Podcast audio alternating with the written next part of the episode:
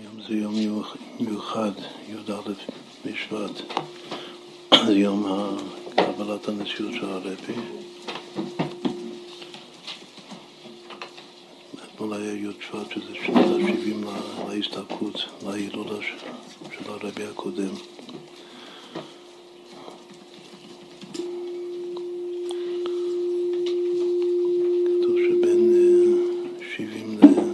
שיבה, שיבה זה גם שיבה, כמו שיבת ציון.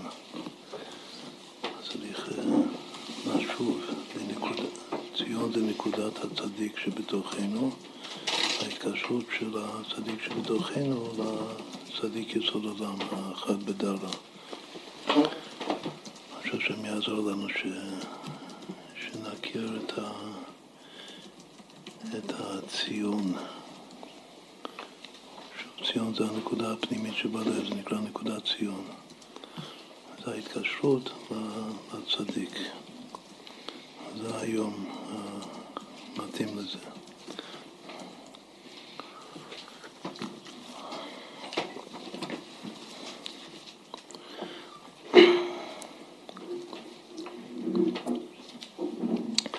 הנושא הכללי שלנו זה אמונה וביטחון.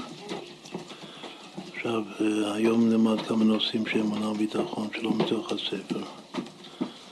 קודם כל נתחיל עם, אה, עם נושא שזה, שזה פרשת שבוע, שיש מצווה לחיות עם הזמן.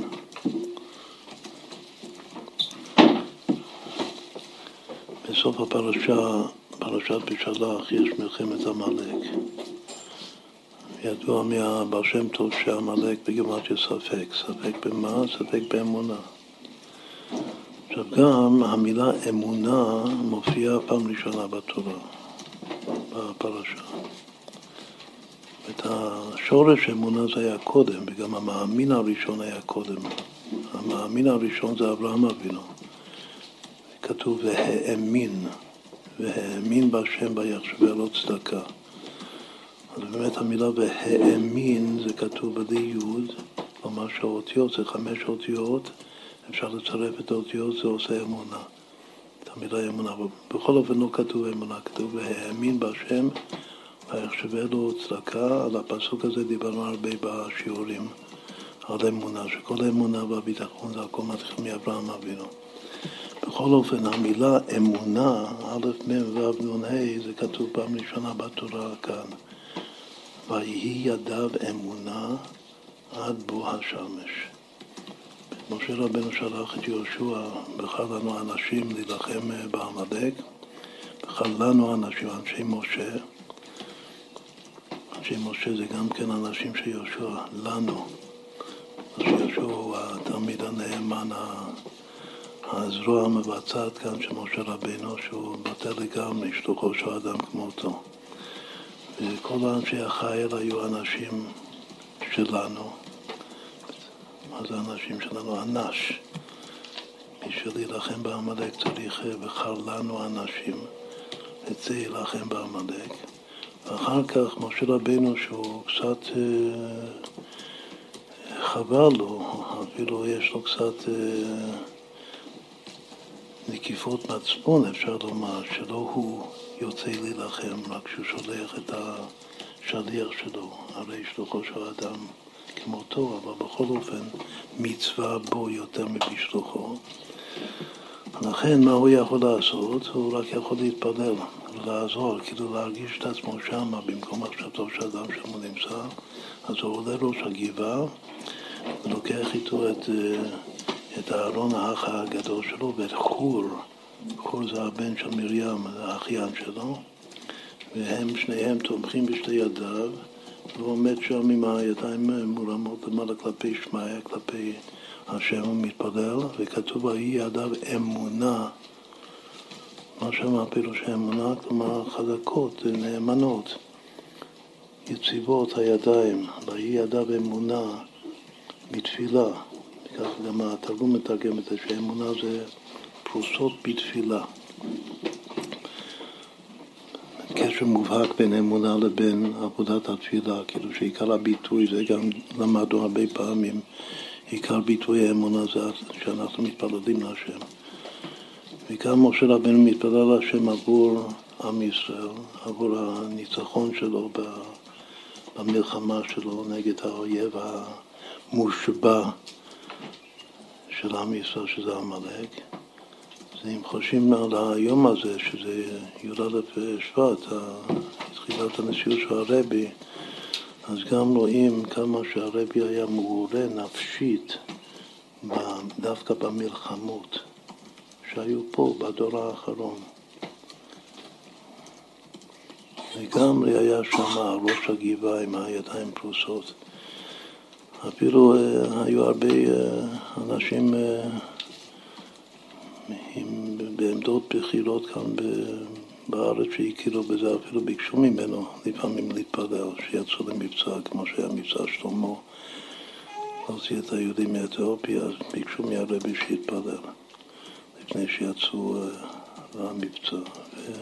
יש כמה וכמה סיפורים כאלה. אבל זה, זה הציור הזה שמשה רבנו עולה ראש הגבעה ומתפלל, ושם האמונה שלו באה לידי הביטוי המלא שלו. ההיא ידע ואמונה עד בוא השמש. ואז על פי הדיבור רק ויחרוש יהושע, לא חיסון, יש מצווה למחות את עמלק לגמרי, לחסל אותו. אבל אז על פי הדיבור השם אמר לו, גם צריך להבין את זה, צריך לה, כאילו קצת להשאיר אותם כדי לקיים מה שכתוב ממש בסוף, שהכל הולך אחרי החיתום של הפרשה של מלחמה להשם בעמלק מדור דור. עוד מעט זה פורים. כתוב שבפורים צריך שיהיה כל שנה אביון, לתת לו מתנות האביונים.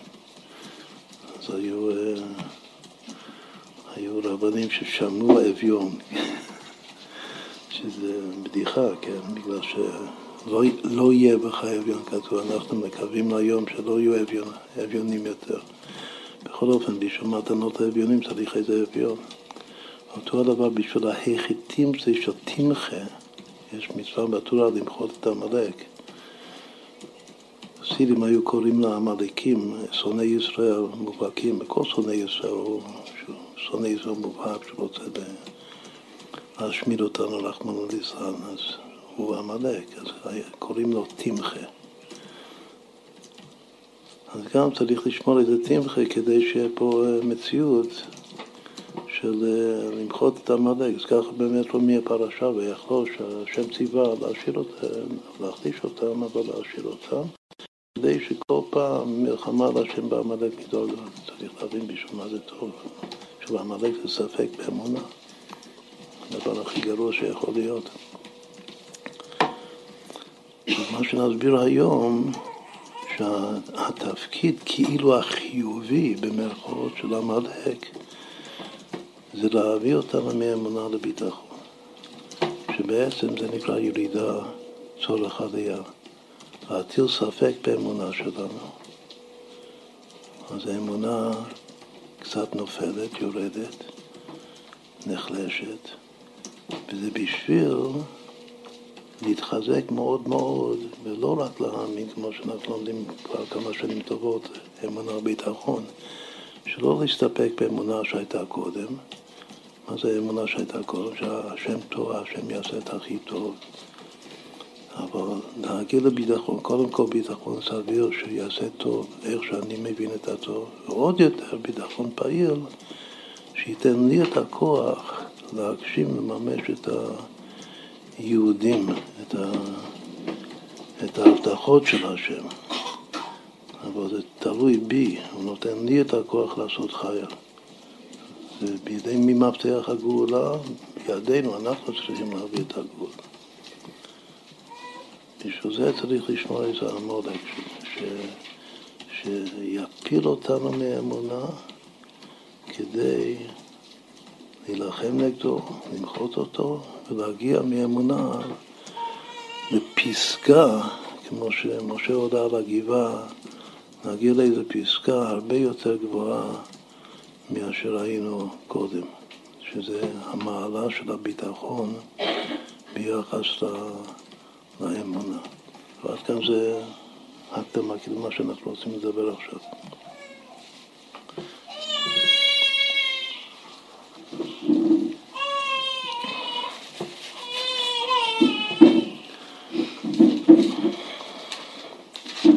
אם אמרנו שזו הפעם הראשונה שכתוב המילה אמונה בתורה, וידע באמונה, שרואים שגם האמונה זה בתוך הידיים, האמונה. איפה עוד כתוב ידיים בתורה? כאן זה ידיו של משה רבנו. כתוב הכל, כל יעקב הידיים ידי עשיו, אז כאן צריך לרשת, מושג שגם דיברנו, לרשת תורות המרובים של תוהו של עשיו, שזה הידיים ידי עשיו, כדי שבסוף ידיו של משה תהיינה אמונה. בסוף כל פרשה בתורה יש סימן כמה פסוקים יש בפרשה של בעלי המסורה. בפרשת אה, בשלח יש 116 פסוקים, והסימן שנותנים, תמיד מחפשים סימן מסוף הפרשה, איזה ביטוי או מילה ששווה מספר של כמה פסוקים יש. אז הסימן זה דבר מאוד חשוב לזכור, שהסימן של בשלח זה יד אמונה. תסתכלו אחר כך בחומש, תראו שבסוף פרשת אה, בשלח כתוב יד אמונה. בגלל שיש פסוקים. עכשיו רואים שהאמונה זה הולך ביחד עם יד. יש הרבה דרושים של חסידות שיש איזה כוח בידיים שזה יותר גבוה מהשכל ולכן אפשר להרים את הידיים למעלה מהראש אפילו שלוש קומות למעלה מהראש כנגד ג' רישין שבכתר את כל דבר בגשמיוס בגוף זה משקף משהו ברוחניות, בנפש. בזה ש, שהידיים, אף על פי שעל פי פשט הידיים זה למטה מהראש, אבל אפשר להרים ידיים כמו משה רבנו כאן, ידיו אמונה, עד בוא השם להרים את הידיים למעלה מהראש, זה, זה טוב בשביל לעשות תרגילים. אם זה קצת למעלה מהראש, זה כנגד, זה עד הרצון של הכתר, הראש התחתון. אם עוד, עוד יותר, זה כבר תענוג. אבל אם עוד יותר, ממש מגיעים גם לפסקה, לשיא של כמה היד יכול להיות יותר גבוה מהראש, אז זה עד האמונה, הרדלה. על זה נאמר, ויהי ידיו אמונה, וזה הסימן של ה... פרשה יד אמונה. בתחילת הפרשה כתוב, בני ישראל יוצאים ביד רמה. יד רמה זה גם יד, זה נקרא היד האמצעית, יש יד הגדולה, יד ימין ויד החזקה, יד שמאל ויד רמה זה האמצע, זה התפארת, אבל היא הבליח התיכון, המבליח מן הקצה לקצה, והיא עולה למעלה מעלה, היא מתרוממת למעלה מהראש. יש באמת קשר וזיקה בין ובני ישראל יוצאים ביד רמה בתחילת הפרשה עם מה שכתוב בסוף הפרשה, ויהי ידיו אמונה עד בוא השמש. אבל הסיוע, החותם והסימן של כל הפרשה זה יד אמונה. זה ודאי משהו מאוד מאוד חשוב, בסיסי ללימוד שלנו, מה זה אמונה. כאילו הביטחון זה יותר מסתם אמונה, אבל בכל אופן הכל נכלל באמונה.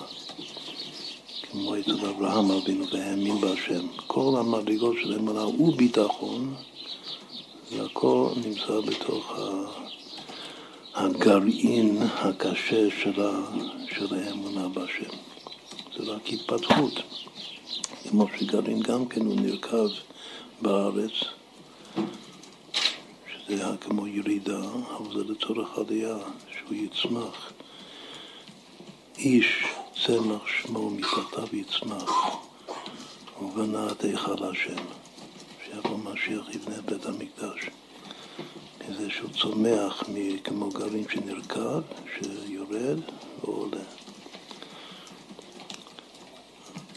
אז אם כן, מה שנשאלת השאלה, כמה אמונה יש בתורה וכמה אמונה יש בכל התנ"ך? המילה אמונה. התחלנו עכשיו שהפעם הראשונה שכתוב אמונה, הכל הולך אחר הפתיחה,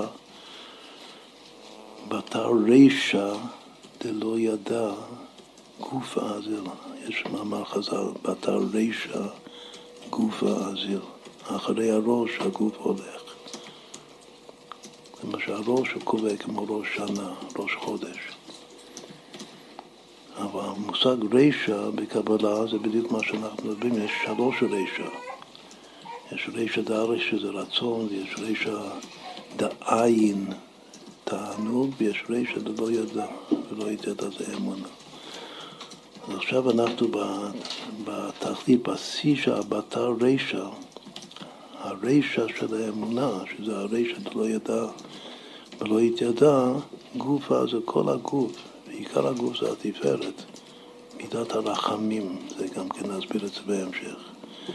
עיקר המידה בלב שמתעוררת מתוך האמונה שברדלה היא מידת הרחמים. בתר רישא גופה אזיר. אז שוב, אז אני שואל את השאלה, זה, בשביל זה צריך לחפש כמובן. היום יש אמצעים קלים לחפש. כמה פעמים כתוב אמונה בתנ"ך? אז בתורה, בחמישה חומשי תורה, יש רק פעמיים. יש פה, ויהי ידיו אמונה עד בוא השמש, ויש בסוף התורה, בשירת האזינו. שני המקומות זה קשור למשה רבינו באופן, כל התורה זה תורת משה, זה יכלול תורת משה עבדי. אבל שני המקומות של האמונה דווקא, שכתוב המילה אמונה, זה, זה מאוד קשור למשה רבינו. מה שכאן זה כתוב על משה רבינו, ויהי ידיו של משה אמונה עד בוא השמש, משה לא שכל, הוא אמונה. ובסוף התורה יש שירת האזינו שנקרא שירת משה. השיא של הרוח הקודש, כאילו ההשראה של משה רבינו בכל התורה כולה, כל החיים שלו, זה השיר שהוא שר לפני שהוא מסתדק. בפרשת שבוע יש שירת הים, שתי שירות גדולות בתורה, שירת הים, אחר כך מלחמת עמלק, בפרשת בשלח, והאזינו. מה כתוב שם בהאזינו? כתוב כל אמונה ואין עוול, צדיק וישר הוא. עצור, תמים פועלו, יקור דרכיו משפט. כל אמונה עוול. צדיק וישר הוא. ידוע שצדיק, המילה צדיק שווה פעמיים אמונה, וישר שווה חמש פעמים אמונה. יש פה סדרה של אמונה. כל אמונה ואין עוול, צדיק וישר. זה פעמיים בכל התורה יש את המילה אמונה. בנביא, בנביאים, יש גם כן שתי אמונות. כל שתי אמונות זה צדיק אחד. יש אחד בישעיהו ואחד בירמיהו. האמונה של ישעיהו הנביא, את כל מה שאנחנו פסוקים כאן, אחר כך תסתכלו ותקראו את כל הפרק, כל ההקשר של הפסוקים. פסוקים מאוד מאוד חשובים, מרכזיים. הפסוק של, של ישעיהו זה עצות מרחוק אמונה אומן. גם כן זה מצוטט כאן הרבה בספרים שלנו. אבל שם עשית פלא, כמו שמשיח כתוב, הוא פלא יועץ, קשר בין פלא ועצה. וכאן כתוב על השם שעשית פלא, עצות מרחוק, אתה נותן עצות מרחוק, מקום רחוק. אמונה אומן. מהביטוי הזה, אמונה אומן, גם לומדים מה הפירוש המילה אמונה, שאמונה זה תוקף וחוזק, כמו האיתן שבנשמה, כמו ספר התניא, אותיות איתן. שזה בשביל לגלות את התוקף העצמי, העצמי גם עצם זה לשון עוצמה של הנשמה היהודית, וזה האמונה שלו, זה אמונה, אמונה אומן זה אמונה חזקה, חזקה מאוד, כמו עצם הלוז של היהודי, שאי אפשר לשבור אותו.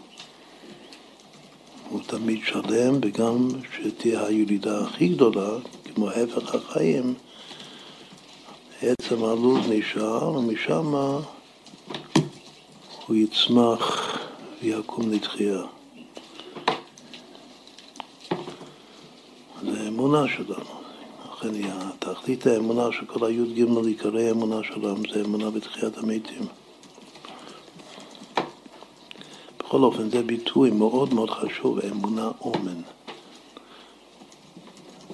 זה עצות מרחוק. מה זה עצות בקבלה, בחסידות? זה בדיוק המקום, חוץ מהרישא לא ידע ולא התיידע של הכתר, איפה האמונה והביטחון? זה בכליות יועצות, בנצח להוד. שהן נקראו בטוחות חוכמה. אז תמיד אנחנו מסבירים שההוד זה הביטחון הסביר, שאי היא היא בהוד, שהשם יעשה את הטוב הנראה והנראה כמו שאני רוצה ומבין, אבל השם עושה את זה, לא אני. והביטחון הפעיל זה בנצח שהשם נותן לי את הכוח שאני אעשה את זה, אבל הכל הוא. אבל אני צריך לקום ולעשות, ליזום ולעשות. בכל אופן, זה הכליות יועצות. אבל גם למדנו הרבה פעמים בשיעורים שיחסית ההוד הוא עדיין בגדר אמונה. היום אנחנו נבין את זה קצת יותר טוב. שההוד בתחילה זה להודות, הרבה פעמים ביידיש, במאמרי חסידות, אומרים להודות גלייבן, שלהודות זה להאמין, בפשטות. אבל עכשיו אנחנו אמרנו משהו, ירידת צורך עלייה, שבא עמלק מכניס איזה ספק באמונה, והאמונה נחלשת, לרגע היא נופלת ומתמוטטת. ואז כשהיא חוזרת, היא חוזרת כביטחון. אז באמת הודי נהפך עליי למשחילה. החוד בהתחלה זה אמונה, מה שזה מקבל ישירות מהרישא דלא ידע ולא התיידע. זה עלול, עשוי, גם בהשגחה פרטית, שזה ייפול, יחלש, אחר כך כשזה צומח, ירידת צורך עלייה זה חוזר כביטחון סביר, ואז מזה זה עובר מהצד השמאל, ההוד, לצד הימין הנצח, ונעשה כבר ביטחון פעיל, שזה תכלית התוקף של הביטחון.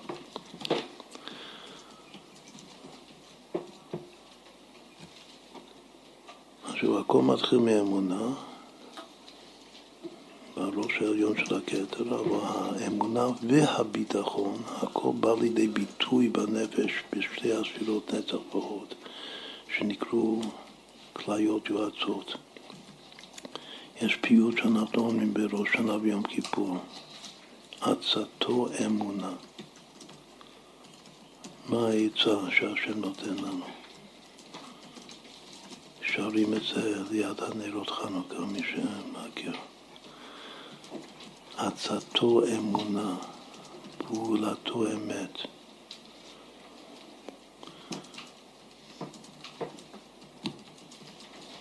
זה הכליות. עכשיו זה הכל אמונה.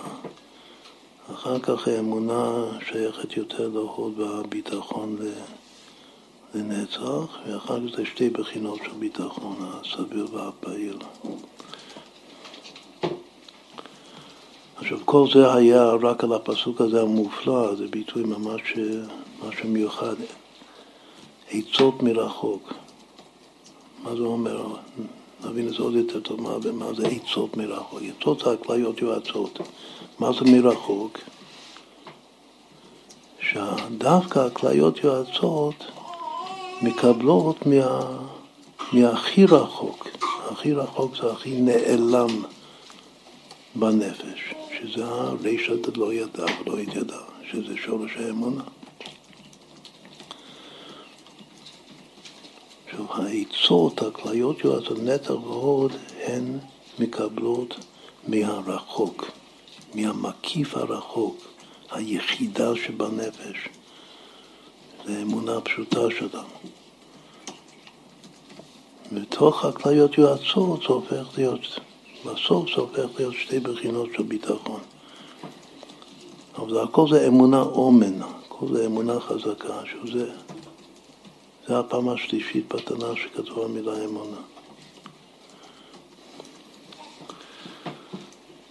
זה בישעיהו. מה האמונה של, של ירמיהו? שם כתוב שצריך, הרי ירמיהו, רוב הנבואות זה נבואות של תוכחה חזקה נגד עם ישראל שעזבו את, ה, את התורה והמצווה, ולכן נגזרה עליהם מן השמיים חורבן, חורבן הבית, בית ראשון. יש פרקים גם של נחמה בירמיהו קצת, שזה הכי חזק, כמו שהדברים שה... הקשים שלו זה הכי קשה בתנ"ך, גם הדברים הטובים שהוא מנבא זה הכי טוב והכי חזק שיכול להיות. כתוב שמכל הנביאים, הנביא שהוא עיקר הגלגול של משה רבנו זה ירמיהו הנביא. בכל אופן הוא אומר שצריך לצאת לרחובות של ירושלים ולחפש שם יש מישהו, איזה צדיק נשאר פה, מישהו עושה משפט, מי שמבקש אמונה ואסלח לה. האם יש יהודי עדיין בעולם שהוא מבקש אמונה? שכל המגמה שלו בחיים הוא רוצה אמונה, רוצה לחיות על פי אמונה. גם הוא וגם כמובן שרוצה להשפיע את זה.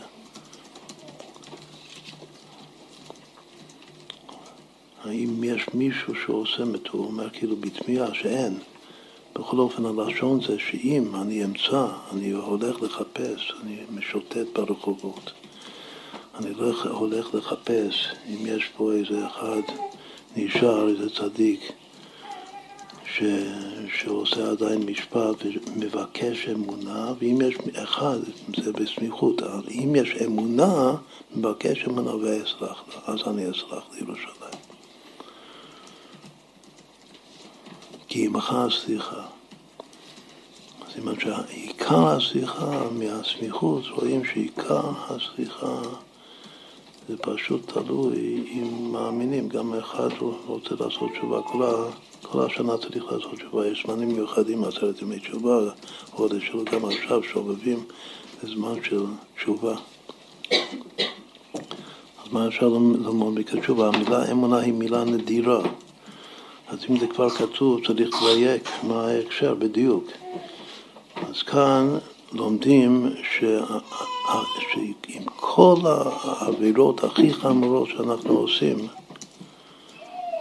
אם יש רק אחד, שזה גם אחד בתוכי, שהוא מבקש אמונה, ואסלח לה, אז אני אסלח. אז אם רוצים סליחה, רק צריך לבקש דבר אחד, אמונה.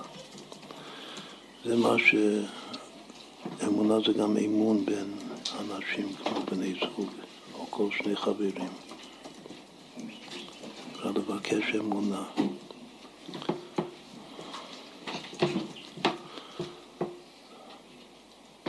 אז אם כן, יש עד כאן, כמה אמרנו? כמה אמונות יש בתנ"ך? ארבע. שתיים בתורה ושתיים בנביא. אחר כך יש עוד שלוש בתהילים, ויש עוד שניים במשלי. סך הכל יש תשע פעמים המילה אמונה בכל התנ"ך.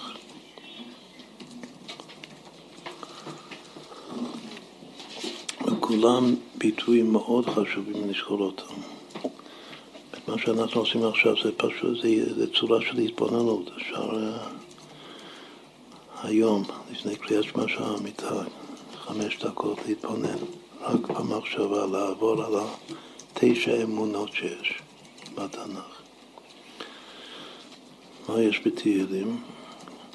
בתהילים יש פסוק גם מהפסוקים הכי יפהפים, מופלאים בכל ספר תהילים בפרק ל"ז, ל"ז זה יחידה, שיש שם גם ביטחון, זה מתחיל ביטחון וזה נגמר אמונה. הייתי חושב ההפך, שצריך להתחיל מאמונה ולגמור עם ביטחון. כאן הפסוק מתחיל בטח בהשם ועשה טוב, שכון ארץ וראה אמונה. ברכה אם יש ברכה אחת על כל uh, בד שזה מתחיל ב' ונגמר ה', אז זה הפסוק שלה, שאומרים בסוף התפילה. אז כנראה שזה פסוק בשביל להמשיך את כל הברכות. התורה מתחילה עם, אה, עם ב' גדולה, לשון ברכה חז"ל אומרים.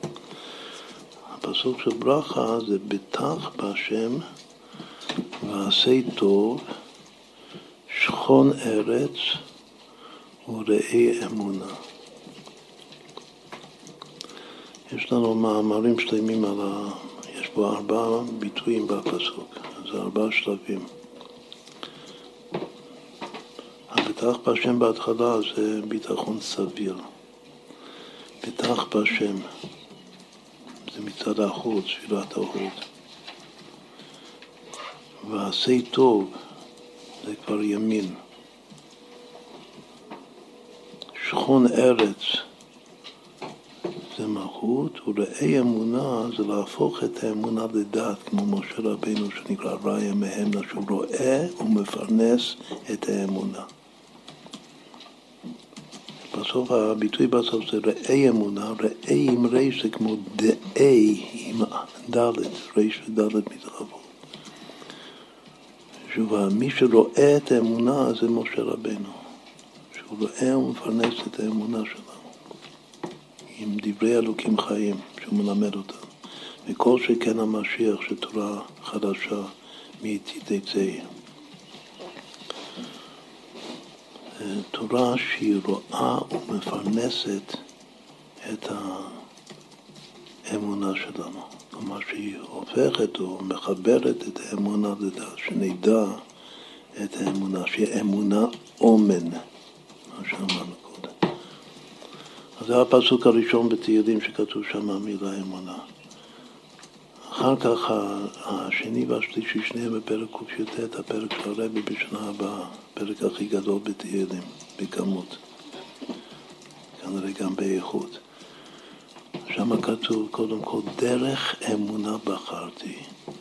יש פסוק אחד, שצריך לבחור, את הבחירה החופשית של האדם, שכל רגע יש לנו בחירה לבחור בטוב או בהפך הטוב, אז מה שאני צריך לחשוב שעליי לבחור כל, כל פעם, כל יום, כל רגע, זה לבחור בדרך אמונה. דרך אמונה בחרתי. ואחר כך יש מצווה, יש פסוק הבא, שגם כן מובן מהלשון כמה כללי זה אמונה, שזה כולל את הכל, כתוב פשוט, כל מצוותיך אמונה. אז יש דרך אמונה, זאת אומרת הדרך שלי זה אמונה. והמצוות שהשם מצווה לי, כל התרי"ג מצוות, הכל ביחד, זה הכל, לסכם את זה במילה אחת, אמונה. איפה זה כתוב שכל המצוות זה אמונה? בא חבקוק והעמידן על אחת. והעמיד את כל תרי"ג המצוות על מצווה אחת, וצדיק באמונתו יחיה. עכשיו אנחנו מחפשים את המילה אמונה רק א', מ' ו', נ', האם לא ככה, שזה תשע פעמים. אחר כך, אז שוב, מה השלוש אמונה שיש בתהילים? יש וראי אמונה, לפרנס את האמונה, שזה בעצם ללמוד חסידות, הרבה חסידות לעומק, להתבונן בזה, ויש דרך אמונה, ללכת בדרך האמונה, או שוב דרך אמונה, זה גם משא ומתן באמונה, לשמור אמונים הין צדק, שההן שלך יהיה צדק. איך נראה שהפסוק הבא הוא מקשר בין אמונה לבין צדק. הפסוק הראשון בספר משלי שכתוב שם אמונה. הפסוק הוא כאילו למעליותא על צדיק, כתוב על צדיק שהוא יפיח אמונה, יגיד צדק. זה הביטוי. מה, מה הפשט של המילים יפיח אמונה? מה זה להפיח אמונה?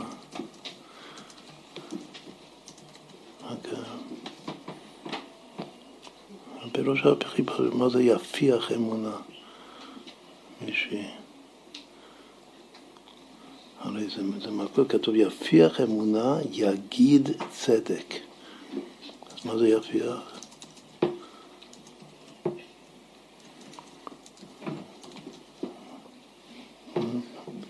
יפיח זה ידבר.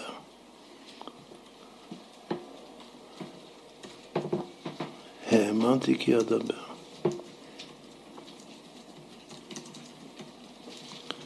אבל מה זה, מה זה לדבר יפיח? כאילו, מה, מה זה רוצה להדגיש?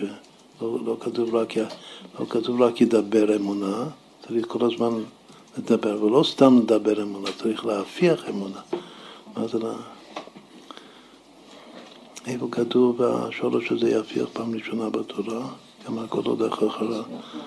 ונפח באפיו נשמת חיים. ויהי אדם נפש חיה.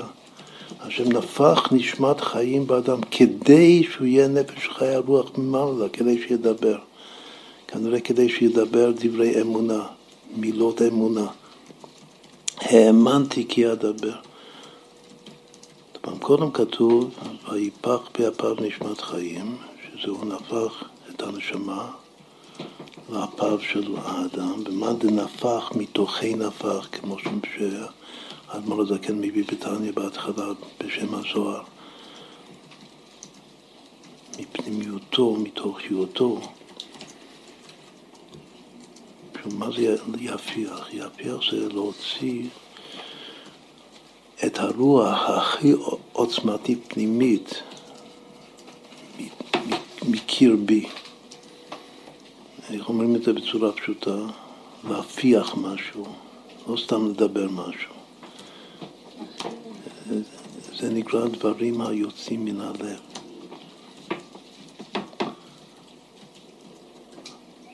בכלל צריך לדבר, כשאני מדבר עם מישהו אחר, במיוחד אם אני רוצה להשפיע על מישהו אחר, אז חייב להיות דברים היוצאים מן הלב, נכנסים אל הלב ופועלים את פעולתם. רק אז פועלים את פעולתם, אם זה יוצא מהלב. אז זה נכנס, בגלל שיש גם הבטחה. את המשפט הזה זה משפט מאוד יפה, בגלל שלפי ההסבר שלנו עכשיו, מה שזה יוצא מן הלב זה אמונה.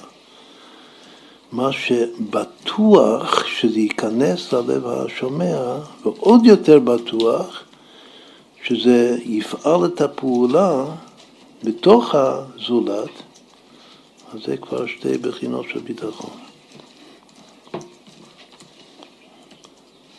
והכל מתחיל מזה שהדברים יוצאים מן הלב, שזה ממש כמו ויפח באפיו, מתוכו, מפנימיותו, מאן דנפח מתוכי נפח. זה נקרא יפיח אמונה, ואז ההמשך הוא יגיד, יגיד זה גם יש בתוקף המילה להגיד הגדה. דברים קשים כגידים, יגיד צדק. צדק מלכות הקדישה זה כינוי של המלכות, וגם אמונה זה או כתר או שזה מלכות.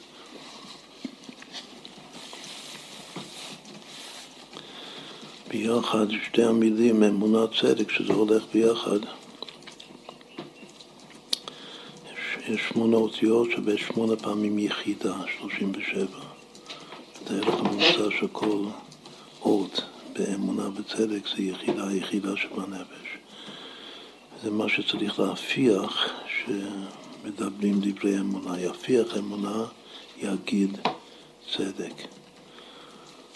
יש עוד פעם אחת אמונה בכל התנ"ך. זה גם בספר משלי. קודם היה לדבר אמונה, דברים היוצאים אל הלב. הסוף שהכל הולך אחר החיתום, זה ועושה אמונה רצונו. הרצון של השם יתברך, מה הוא רוצה מאיתנו ואיזה יהודי הוא רוצה ובוחר בו, מי שעושה אמונה. אז יש להפיח אמונה, יש לדבר אמונה, ויש לעשות אמונה. לעשות אמונה זה יכול להיות כמו שהזכרנו קודם, משא ומתן באמונה, אבל זה גם לעשות מעשים, אמונה זה כמו אומנות, וגם יש לנו מאמרים, ספרים שלמים על זה. יש ביטוי של אמונה בדיבור שלי, האמנתי כי אדבר, ויש ביטוי של האמונה שלי באומנות שלי, מה שאני עושה עם הידיים שלי. זה חוזר, זה, זה פן אחר של ידע ואמונה. יש איזה משהו בתוך האצבעות שאמונה זורמת מהמקום הכי פנימי ומגיעה עד לאצבעות ושם היא באה לידי ביטוי במעשים, מה אני עושה, מה אני יוצר. בכתיבה של מה שהם כותבים חיבור זה גם נקרא עשייה. עכשיו זה שבת שירה, אז כדאי לכתוב שירים, גם כן, דבר טוב, אבל שירי אמונה. אם כבר שרים את זה, זה כבר יפיח אמונה, אבל אם כותבים את זה, עוד יותר אם מציירים את זה, אז זה כבר עושה אמונה. עושה אמונה רצונו. עכשיו עברנו על התשע פעמים אמונה, נראה מישהי זוכרת. אז לך זה רק...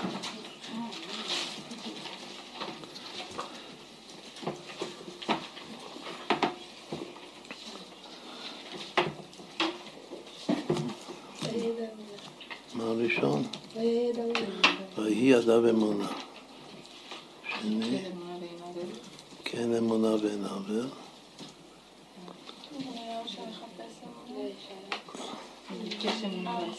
לא, לא, לא, לא, לא, רגע, רגע. עצות ומרחוק אמונה אומן. כן, מבקש, אם יש, מבקש אמונה ואסלח.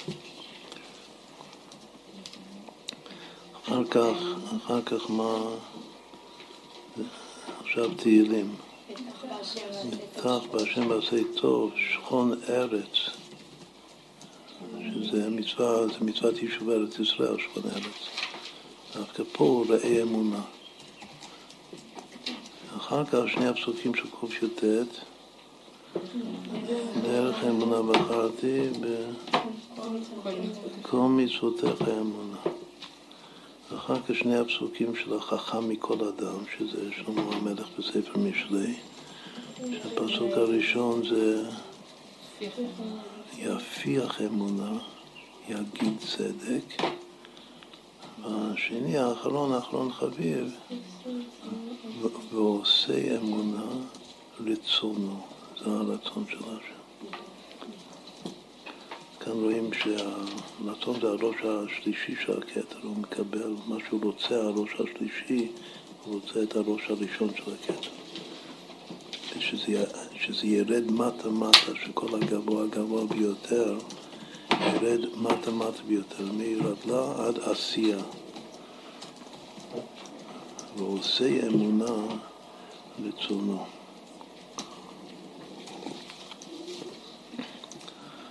עכשיו נחזור, לפני שנעבור הלאה,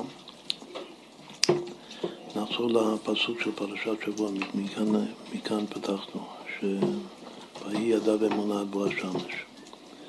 ושם באותו פסוק יש גם שלושה אנשים. ידיו זה הולך על משה רבינו, אבל יש לו שני תומכים את הידיים.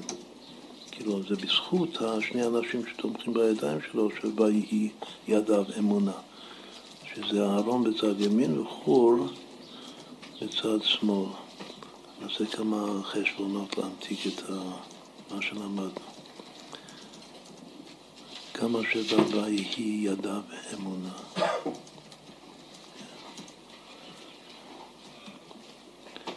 ויהי ידיו אמונה.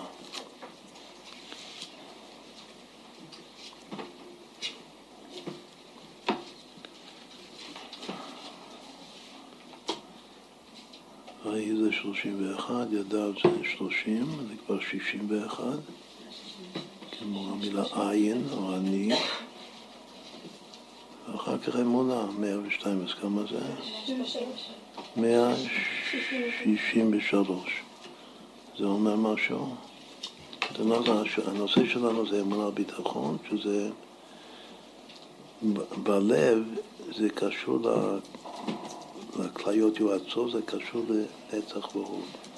המספר הזה 163 זה נצח הוד בקבלה. שתי הספירות שזה טריין פגי גופה, כמו שני צדדים של אותה מטבע הרבה פעמים, כמו שגם נראה את זה בהמשך, הרבה פעמים הנצחות נחשבות לספירה אחת בלבד.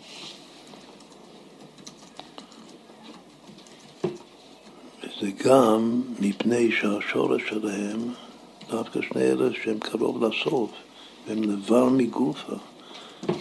בתור שתי רגליים זה מתפשט יותר נמוך, גם מהיסוד והמלכות. השורש שלהם זה לפי הכלל הזה שכל הגבוה ביותר יורד למטה למטה ביותר ברגלה. אז ויהי ידיו אמונה זה שווה נצחות. עכשיו, כמה זה ויהי ידיו אמונה עד בו? רק בלי המילה השמש. 160, 63 ואז זה 74, ובו זה 3. אז כמה זה? אז כמה? 77 כן, זה 200 ו... לא 230, 240. מי זה, מי זה פה בסיפור 240? מה זה, מה, מה זה הסיפור הזה, הפרשה הזאת? מלחמת עמלק, ספק. אז רק עד המילה בו, בלי המילה השמש, ויהי עדיו אמונה עד בו, זה עמלק, ספק. זה, כוח לבטל אותו, לנצח אותו. משה רבנו לספירת הנצח. נצח זה הביטחון הפעיל. הארון הוא ההוד. עכשיו נוסיף את המילה השמש, אז כמה נקבל? כל הביטוי, ויהי ידיו אמונה עד בו השמש.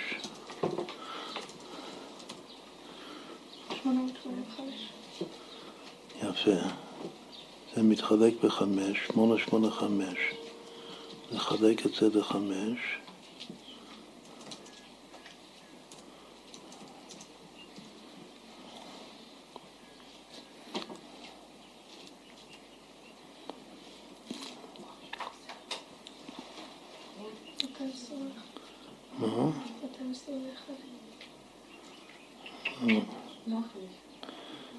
שמונה שמונה חמש, ויהי ידיו אמונה עד בו השמש, שווה שמונה מאות שמונים וחמש, לחלק לחמש.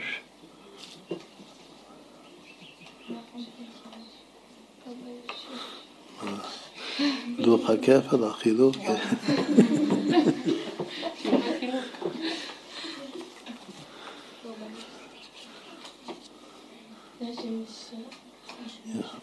יפה.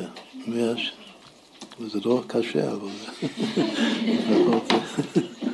זה 173. עכשיו, כמו שצריך לדעת מה זה 163, קודם היה לנו ויהי אדם באמונה 163, אמרנו שזה שתי הספירות נצחות, שהרבה פעמים הן יחידה אחת ממש, גוף אחד. אז גם עוד יותר חשוב לנו בשיעור, בנושא שלנו הקבוע, לדעת, להכיר, לזכור מה זה המספר הזה 177. מה אנחנו לומדים? על מה? אמונה ביטחון. ויהי ידע ואמונה עד בוא השמש זה חמש פעמים אמונה ביטחון. בכל אחד מהמילים אמונה ביטחון יש חמש אותיות, נקרא שזה אמונה ביטחון ברצו ושוב. לראות איך כותבים את זה. אז כל הביטוי הזה הוא ביטוי מובהק שאומר אמונה ביטחון. רק החלק הראשון, באי ידע ואמונה, זה נצח הוד, שזה המקום של האמונה והביטחון. עכשיו אמרנו שיש פה שלושה אנשים בפסוק הזה, שהם הפועלים. משה, אהרון וחור, כמה הם ביחד שווים?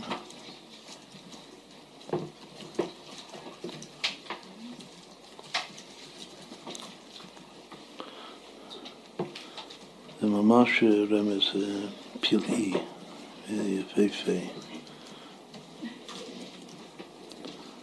אין חור, איפה עוד, יש עוד חור אחד, כאילו חור, אותו חור מוזכר, איפה עוד בתורה, חוץ מכאן? מי הוא, מי זה, שוב, חור זה הבן של מרים, אחיין של משה.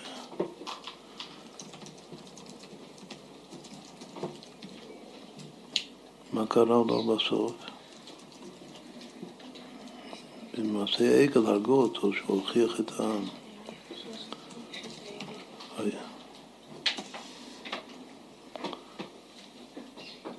ואיפה עוד הוא מופיע? מה התיקון של חטא העגל? זה ללכת המשכן, שזה אומנות מעשה ידי אומן. מי עשה את זה? בצלאל בן אורי בן חור, בצלאל זה הנכד שלו.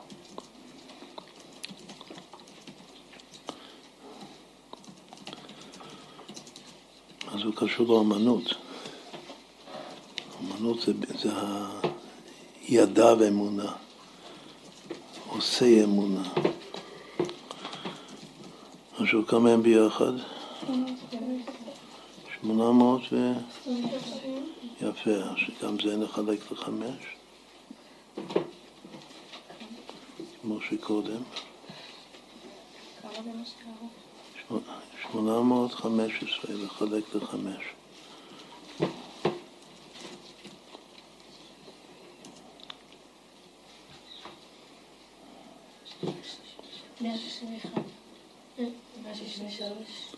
מאה שישים ושלוש. מה היה, מה זה מאה שישים ושלוש? שווה ויהי ידע באמונה. שווה נצח הוד. שזה רמז מאוד מאוד מכוון ויפה.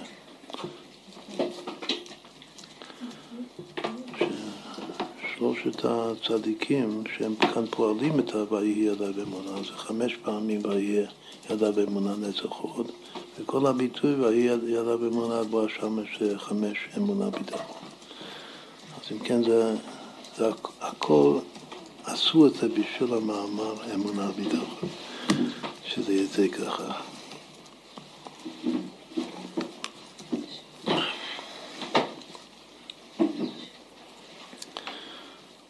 טוב, עכשיו נחזור ל... לוורט העיקרי שאמרנו. אמרנו ש... שיש פירוש של ירידה צורך עלייה, שאדם יורד מהאמונה כדי בסוף לעלות לביטחון. פירוש חדש, אבל מאוד מאוד חשוב. עכשיו, כתוב ירוד ירדנו. שמכאן לומדים שיש ירידה אחרי ירידה, ובכללות יש שתי דרגות של ירידה. וגם כאן, בירידה מהאמונה, במטרה לחזור ולהתעצם ולהגיע לביטחון, אז יש גם כן שתי, שתי דרגות בזה. כמה יורדים מהאמונה. כתוב בהקדמה של החלק השני של התניא, שנקרא חינוך קטן, שיש מה, פסוק שביעי פה צדיק וקם, אז אפשר לחשוב שהצדיק הוא נופל לגמרי, ובסוף הוא קם, אבל הוא מסביר שם שלא נופל לגמרי, שהוא רק נופל למקום הבינוני. זה חידוש. הייתי חושב, בוודאי יש אפשרות כזאת של ליפול לגמרי, לא רק למקום הבינוני, מי שלמטה מהבינוני, שזה הרשע. אבל מי שמה שהצדיק נופל שבע פעמים גם, הוא מסביר שזה רק למקום של הבינוני. לעבודה הבסיסית שהוא קיבל בתור חינוך קטן, לכן קוראים לזה חינוך קטן.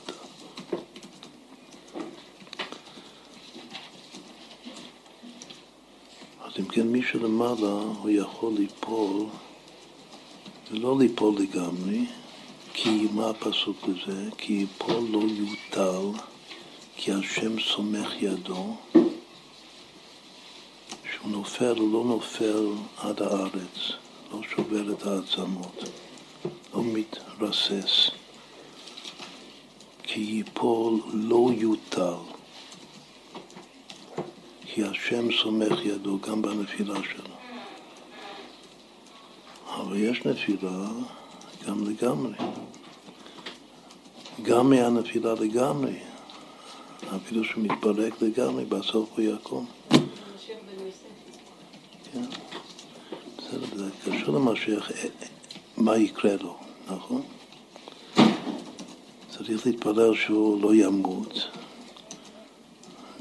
וגם בזה יש שתי אפשרויות, או שהוא יחזיק מעמד לגמרי, שבכלל לא ייפול, או שגם שיפול לא ימות לגמרי, כמו הצדיק שאמרנו, שרק ייפול למקום של בינוני, לחינוך שלו, לקטנות שלו. עכשיו זה ההקדמה, רק שנבין עכשיו מה שהולכים להסביר, מה זה נקרא ליפול מהאמונה. יש אפשר, בשביל אחר כך לחזור, ירידת צורך עלייה, לחזור לביטחון, גם הסברנו לאחרונה שכל התהליך הזה של, שיורדים בשביל לעלות, זה הסוד של השם צפקות. זה השם שהתחדש על ידי חנה הנביאה, אם שמואל. בתורה, בפרשת פה שקראנו עכשיו, זה ציוות השם, אנחנו ציוות השם, עם ישראל, שיוצאים ממצרים. אבל אחר כך השם הזה, המילה הזאת צעקות, הופכת להיות שמו של הקודש ברוך, אחד מהשבעה שמות שאינם נמחקים. והסברנו שהכוח המיוחד, אחת הסגולות העיקריות של השם הזה, הוא השם שמפ... שגם פועל את זה וגם מבטיח את זה שהירידה תהיה לצורך עלייה. כאילו שכל העניין הזה, ירידת צורך עלייה, זה מושגח על ידי השם צבקות. יש הוויה צבקות, כתוב בתנ"ך, יש גם אלוקים צבקות. רוב הפעמים זה הוויה צבקות כתוב בתנ"ך. השם צבקות זה 499, והוויה זה 26, כמה זה השם צבקות, זה השם בפרט, השם של הנצח. צבקות בקבלה זה נצח והוד. הוויה צבקות זה נצח ואלוקים צבקות זה הוד. עיקר הביטחון, וסתם ביטחון, בכוחות הפנימיים של הנפש, זה בנצח. אז כמה שווה השם הזה, הוויה צבקות? חמש. עכשיו, עכשיו תחכי את זה בשבע, לא בחמש.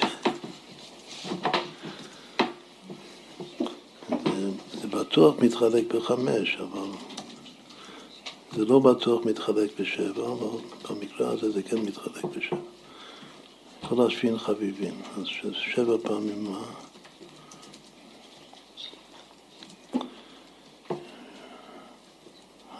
צבקות. שבע פעמים, שבעים, מה זה שבעים וחמש? ביטחון. אז זה שביעייה, שזה שלמות של מידת הביטחון. זה בדיוק מתאים ליסוד שלנו שהביטחון היא הפנימיות של שירת הנצח, והשם הקדוש שלו הוא הווי צבקות. קדוש, קדוש, קדוש, הווי צבקות. ולא יכול לארץ כבודו.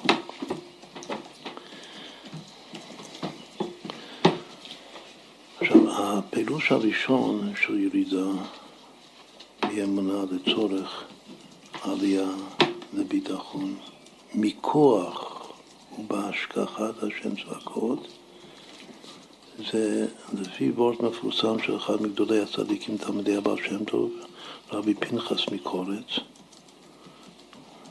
תלמיד מובהק של הבעל שם טוב, שהוא לימד שכל מידה שהשם ברא, כל מידה בנפש, כל מה שיכול להיות, כל רגש וכל חוויה נפשית, הכל אפשר והכל צריך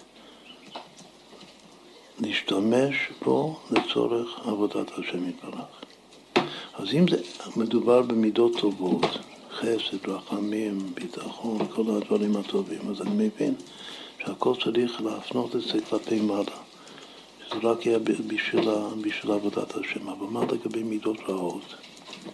אז זאת אומרת שגם מידות רעות, כעס, גאווה, כל מידה רעה שיש, יש היכי תמצא, כלומר שיש איזו אפשרות, איזה הקשר שאפשר, וצריך, השם ברא את המידה הזאת, שאפשר להשתמש במידה הזאת גם לעבודת השם יתברך. אז הוא אומר שזה הכל טוב ויפה, אפילו דברים קשים כמו גאווה, שזה אבי אבות הטומאה, כעס, שכל הכועס, השכינה מסתלקת ממנו. במיוחד בבית צריך להישמר מכעסים. בסדר, אז אה, אני, הכעס למשל, האחוז של אה, חודש טבת זה רוגז של קדושה. לעולם ירכיז אדם יצא ויזר. גאווה ויגבר ליבו בדרכי השם. בסדר, אפילו הדברים האלה אני מבין איכשהו שאפשר וצריך לעיתים להשתמש בהם לצורך עבודת השם. אבל הוא אומר, זה הקדמה לשאלה שלו, יש מידה אחת שאני לא מבין בכלל איך אפשר להשתמש במידה הזאת לעבודת השם. מה היא? כאילו משהו יותר גרוע מגאווה וכעס. הוא אומר, מידת הכפירה. מי, מי הכופר הגדול בתורה? זה חוזר למה שהתחלנו. זה עמלק, הספק. יש לו, הוא חווה, עמלק הוא, הוא לא סתם אה, שווה ספק, זה כל החוויה הנפשית שלו. הוא חווה ספק. וזה רגש, יש בזה מטען של אנרגיה, כל רגש זה מטען של אנרגיה, של חיות. כמו שכתוב על עשיו, הסבא שלו, ש... שהחיות שלו זה מהחרב, אחר בך תחיה.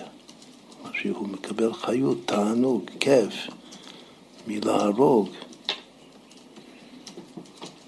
אז, אז ככה עמלק, כל החיות שלו זה להטיל, להיות סקפטי, להטיל ספק. יש הרבה אנשים כאלה היום. מוציאים עיתונים שלמים. סקפטיק. הכיף הכי גדול, להטיל ספק בכל מקום, להרוס את כל היסודות. אז מה, אז, אז זה מידה, למה, למה אמרנו את זה? להסביר שזה מידה בנפש, זה רגש. אז מה עושים? אפשר להשתמש ברגש הזה של הכפילה לעבודת השם. ככה שואל רבי פנחס מקורץ. אז הוא, הוא, חייב להיות, בגלל שכל מה שהשם ברא, הוא ברא לכבודו, מה הכוונה? כל מה שהוא ברא, גם הדברים הכי שליליים, זה כדי שעם הדבר הזה נכבד אותו. כלומר שכל דבר אפשר לכבד את השם איתו, דהיינו שאפשר להשתמש בו לשם עבודת השם.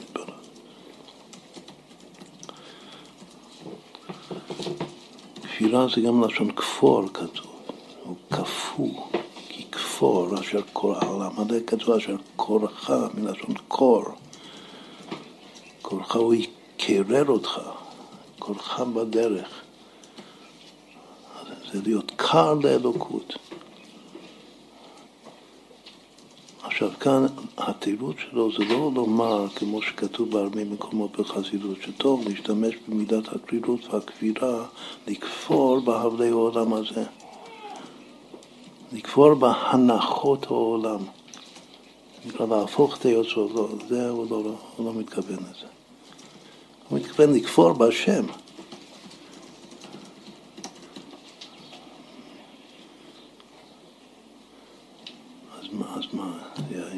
יכול להיות משהו טוב בזה?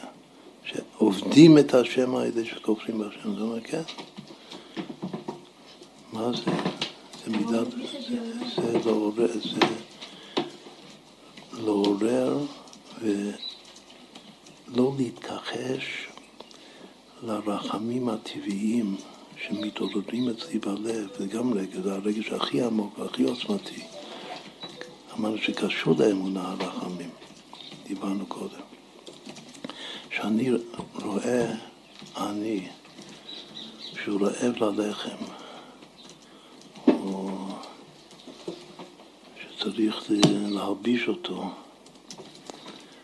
וכולו וכולו, לא לחשוב לרגע שהנה אני רואה מישהו ברחוב שהוא מסכן, לחשוב שהכל זה בהשגחה פרטית והשם הכי טוב, השם יודע הכל מה שהוא עושה ולכן אם, אם הבן אדם הזה, הוא, השם עשה לו כך, אז כנראה שככה זה לטובתו. זה תיקון נפש בשבילו. ואם יש מצווה, משהו לעשות בתורה, טוב אני אעשה את זה, אבל לצאת ידי חובה. הוא אומר ש, שאני רואה אני ומרחם עליו, אז צריך לכפור מלהאמין שמשהו אני זה בהשגחה פרטית של הקדוש ברוך כאילו, לכפור במחשבה, שזה מחשבה מהיתרא רע שלי, שהשם רוצה שהוא יהיה ככה, אם הוא אני אז השם עשה אותו אני, אז ככה הוא רוצה. צריך לכפור בזה זה כמו שאנחנו אומרים בידי מי מפתח הגאולה. אז כל הזמן אומר השם, השם יביא את הגאולה מתי שהוא רוצה, איך שהוא רוצה. זה כבר המדרגה השנייה, תכף נגיע לזה, למה שנקרא ירידה מאמונה. אז עוד פעם, המדרגה הראשונה של ירידה מאמונה, כדי להגיע לביטחון, ובסוף לביטחון גם עצמי, מה שאני צריך לעשות משהו כאן, זה שאני רואה מצוקה של מישהו, ואנחנו רחמנים בני רחמנים, כמו שאנחנו מאמינים בני מאמינים, אנחנו רחמנים בני רחמנים. יש משהו ברחמים שלנו שזה אפילו יותר עוצמתי מהאמונה במידה מסוימת. יש רחמים רבים ורחמים גדולים ורחמים עצומים. כמו שכתוב בעולם התור, יש אורות מרובים ואורות גדולים ואורות עצומים של עשיו שצריך לרשת אותם.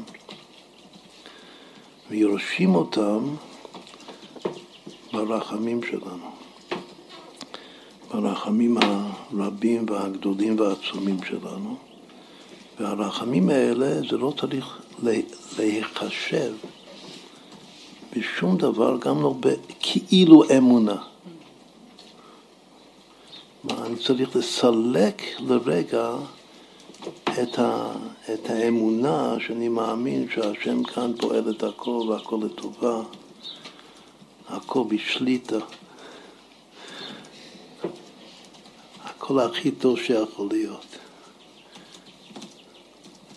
גם זה טוב לפעמים. אבל כשאני צריך לקום ולעשות משהו בחיים, במיוחד לעזור למישהו, אז צריך לכפור בזה. שזה וורד חשוב ביותר של פנחס מקורץ. אז יורדים מהאמונה כדי להגיע לביטחון שבסוף השם נוסך בי כוח שאני אעזור ליהודי הזה. זה נקרא הוואי צעקות, אחד מהפירושים של הוואי צעקות הוא שהוואי זה רחמים, זה תפארת, והוא מתייחד אי הוא בנצח. בשם צעקות, ששם אני פועל משהו, אני צבא, אני איש צבא, אני עושה משהו, לוחם בשביל, בשביל לעזור ליהודי הזה, מנצח, מתוך רחמים.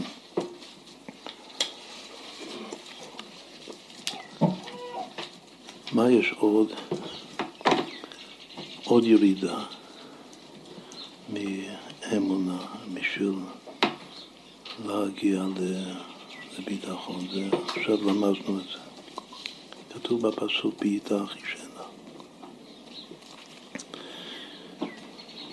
שלפי חז"ל יוצא שיש שתי אפשרויות איך יבוא משיח, איך תבוא הגאולה. זכו אחישנה, לא זכו בעיטה. עכשיו זה מעניין, לפי הדרשה הזאת, ההווה אמינא, או האפשרות הראשונה שאני חושב עליו, זה לא זכו. בגלל שכתוב בעיטה, אחישנה, כתוב המילה בעיטה לפני אחישנה. כשחז"ל אומרים, הם אומרים זכו לפני לא זכו, אומרים זכו אחישנה, לא זכו בעיטה, אבל פסול לבעיטה אחישנה. כלומר שקודם כל, מה זה אומר? שהבן אדם חושב שוודאי יש איזה, איזה בעיטה, יש איזה קץ, זה נקרא קץ, שיעקב אבינו רצה לגלות הקץ, נסתמו ממנו את המעיינות החוכמה לדעת להכיר את הקץ. עוד צדיקים רצו לגלות הקץ, לא, לא, השם לא רוצה שאף אחד יגלה את הקץ, אבל מאמינים שיש קץ. אז כאילו שהדבר הראשון זה להאמין שיש קץ, שזה בעיטה. אבל אחר כך, אם אתה רוצה להקדים את זה, לזרז את העסק, את העניין, שיבוא משיח היום, אז, אז זכות, צריך לזכות. תעשה משהו. עכשיו, תעשה משהו זה, גם כן זה מתפרש בשני אופנים שונים. או תעשה משהו, תעשה מצווה, וכל מצווה שאתה עושה יכול להיות המצווה בה"א הידיעה שמכריע את המאזניים. ככה הר"ם כותב, ככה זו אומרים, ככה הר"ם פוסק, כתוב בחסידות, שכל מצווה, כל דבר קטן שאני עושה דבר טוב, אני צריך לחשוב שכולי הייבו אולי, שזה יכריע את הקו, שהכל, שהכל העולם שקול, חצי זכויות, חצי חובות, אני עושה דבר אחד, אני מכריע את כל העולם כולו, ומיד במשיח. אז זה פירוש אחד, מה זה תעשה משהו. פירוש שני תעשה משהו, זה תעשה משהו מכוון לעניין. אתה תביא משיח, תעשה משהו בשביל להביא משיח. אפילו זה אפשר לפרש בכמה אופנים.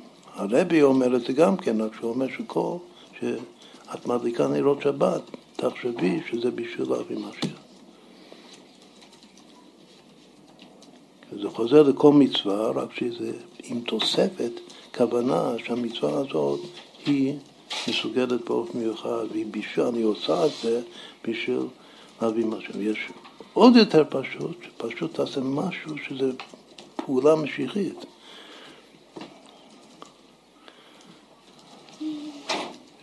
זה ממש להביא משהו.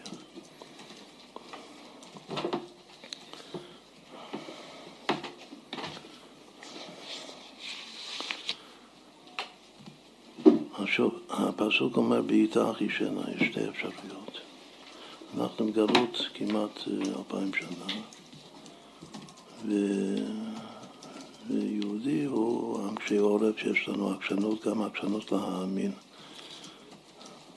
אבל יש איזה שלב שאולי אולי לא אנחנו פה שיושבים פעם כאן בחדר, אבל יש הרבה יהודים ש... שמתייאשים מה... מהביטה.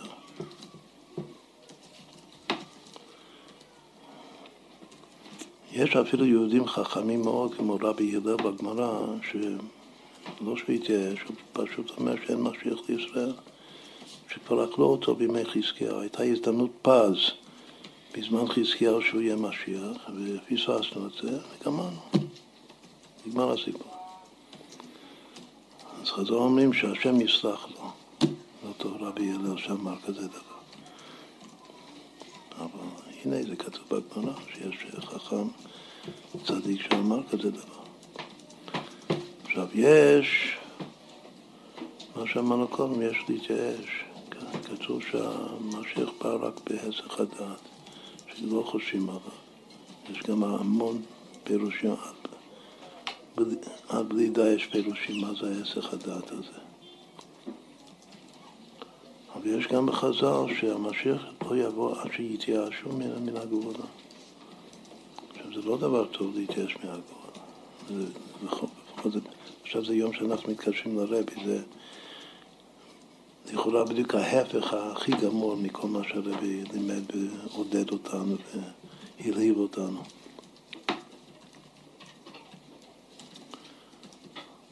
אבל יש ליפול מאמונה, כלומר להתייאש מן הגאולה שהיא תבוא. ואז מה, בשביל מה זה יכול להיות טוב? מתייאשים מה... מה הייתה כל המחלוקת של החרדים נגד הציונים החילוניים וגם הלא חילונים, גם הדתיים אפילו, לפני מאה שנה ועד עצם היום הזה.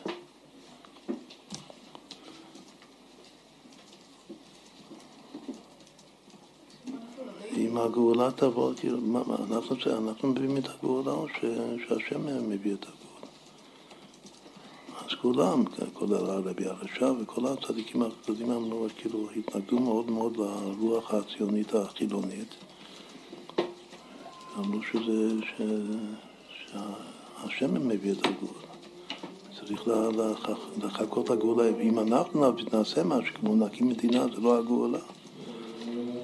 זה אשליה, זה אחיזת עיניים. ובלשון הרבי הקודם זה לקחת סוכריה במקום הגאולה. זה להחליף את הגאולה בסוכריה. זו השקפה אחת. דיברנו הרבה בשיעורים הקודמים על בר כוכבא, בר כוזיבא ורבי עקיבא שהיה בעדו. עד כדי כך שבסוף הסברנו ש, שבר כוכבא רק היה גם הזרוע המבצעת של רבי עקיבא. שהעיקר היה רבי עקיבא במרד. בר כוכבא מצד עצמו, מה הוא אמר? מה היה החטא שלו? זה שבאמת היה חטא. ירידה כזאת אנחנו לא רוצים. החטא שלו היה שהוא בפירוש אמר להשם לעזוב אותי. תעזוב אותי, אני מסתדר לבד.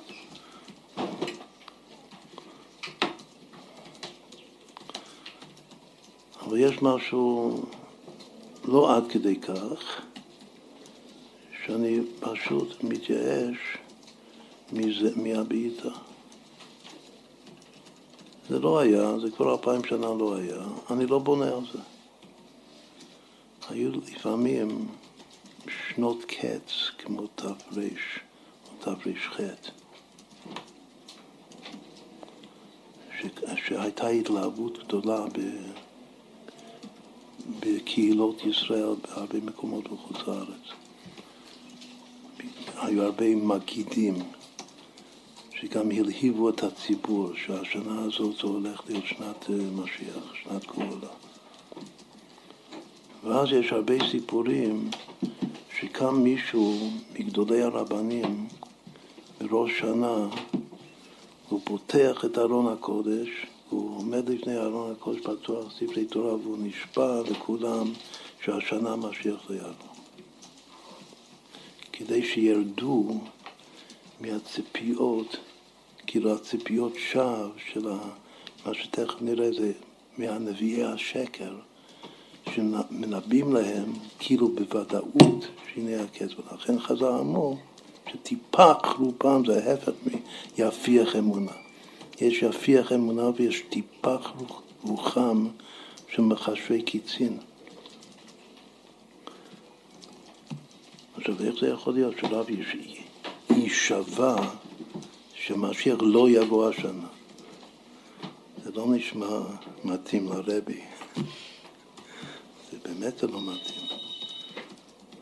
אבל זה בשביל לא להתעלות ב, גם ב, ברוח שווא.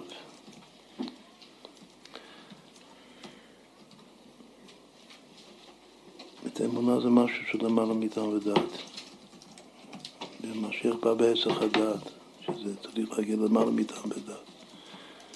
ואיך לכלכל את זה במילים זה, זה מאוד מאוד קשה. אבל עכשיו אנחנו רואים שיש ירידה שבעיטה אני כבר מתייאש, אני לא מחכה יותר. אני גם לא מאמין בזה.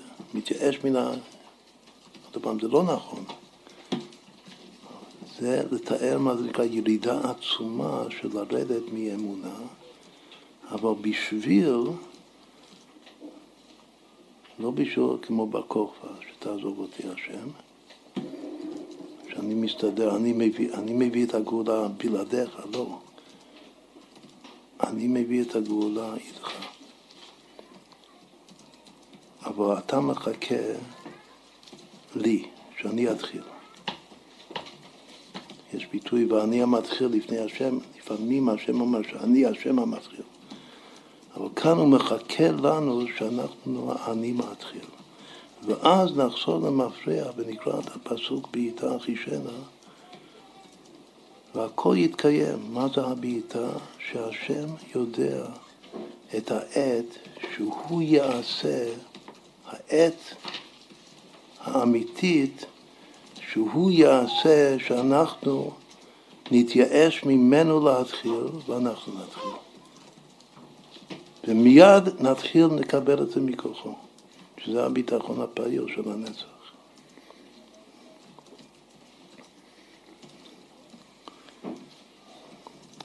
אז עוד פעם, אז יש, יש אה, ציור אחד שירידה מאמונה להתעצם עם מידת הרחמים. הולך ביחד שני הפירושים. ולא לחשוב שהשם יודע מה שהוא עושה, עושה הכי טוב. אם אני מרחם על, ה... על היהודי הזה, אני צריך, תלוי בי עכשיו לעשות כל מה שביכולתי.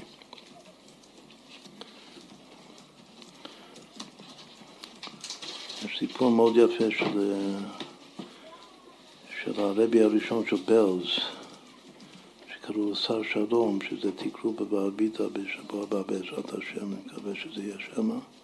אני נספר את זה עוד הפעם, שעצם הרחמים ללא גבול, שהוא אומר שהוא פעל ישועות רק, רק מזה שהוא מרחם על יהודים, רק לעורר רחמים, לא לעורר אמונה, לעורר רחמים,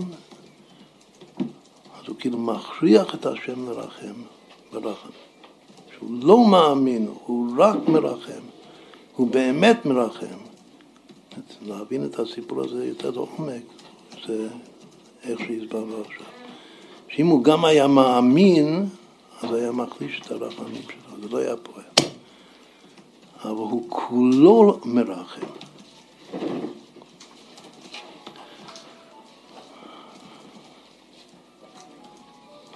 ויש עוד ירידה מאמונה, שזה לרדת, אבל לגמרי מלחכות שזה יהיה מן השמיים.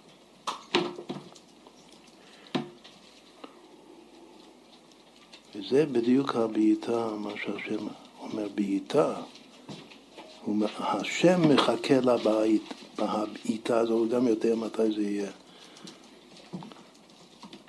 אז בבעיטה הזאת, אחישנה. אז הוא יתחיל להזרים לנו, שאנחנו נקום ונפעל. לכן הרבי הקודם, כמה שהיה נגד הציונות החילונית וגם הרש"ב, הוא שיבח מאוד מאוד את הבחורים הבעלי מסירות נפש, גם החילונים לגמרי, אלה שמסרו את הנפש. הוא הזדהה איתם לגמרי, גם הרבי. אם רק היו מפנים את האנרגיות שלהם לכיוון נכון, אז זה באמת היה מביא את הגבול. אז כאן אה, מה שעשינו עכשיו, עשינו אה, עוד, עוד פרק של אה, ירידת צורך עלייה ביחד עם אמונה וביטחון. עכשיו נסיים עם משהו אחר.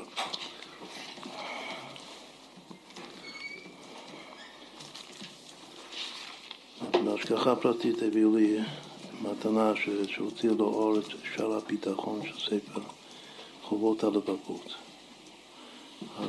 היום זה יום של התקשרות הרבי, והנושא שלנו זה ביטחון, ויש הרבה הרבה מכתבים של הרבי שאומר שצריך ללמוד את שאר הביטחון של ספר חובות הלבבות. זה עניין שכולם ילמדו את זה. עכשיו יצאה מהדורה מאוד יפה ש, ש, שאפשר ללמוד את זה בכיף.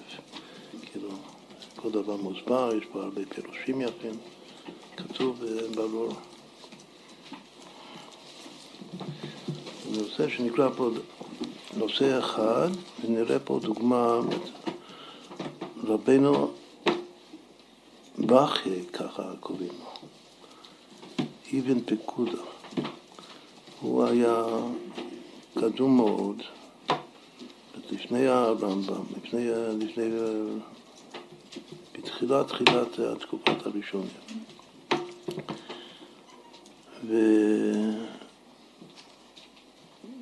והבר שם טוב אמר, מצד אחד יש מסורת שהבר שם טוב הוא גלגול של רבנו סעדי גאון.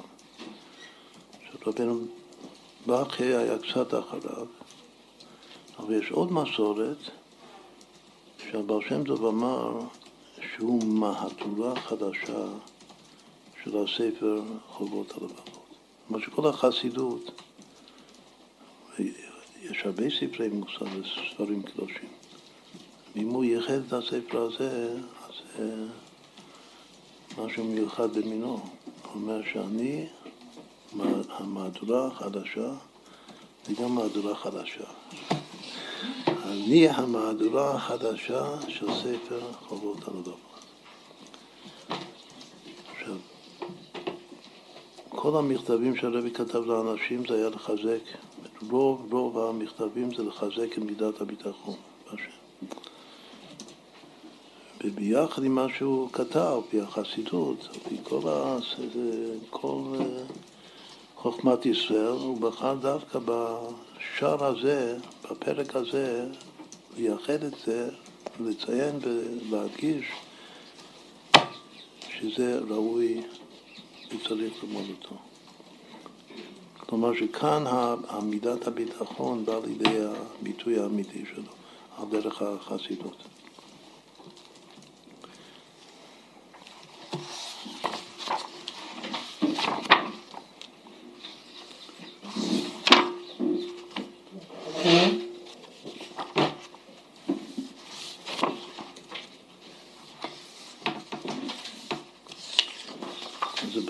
נדר, לא יודע אם נעשה את זה כל, כל פעם, אולי כל פעם נלמד משהו מתוך זה.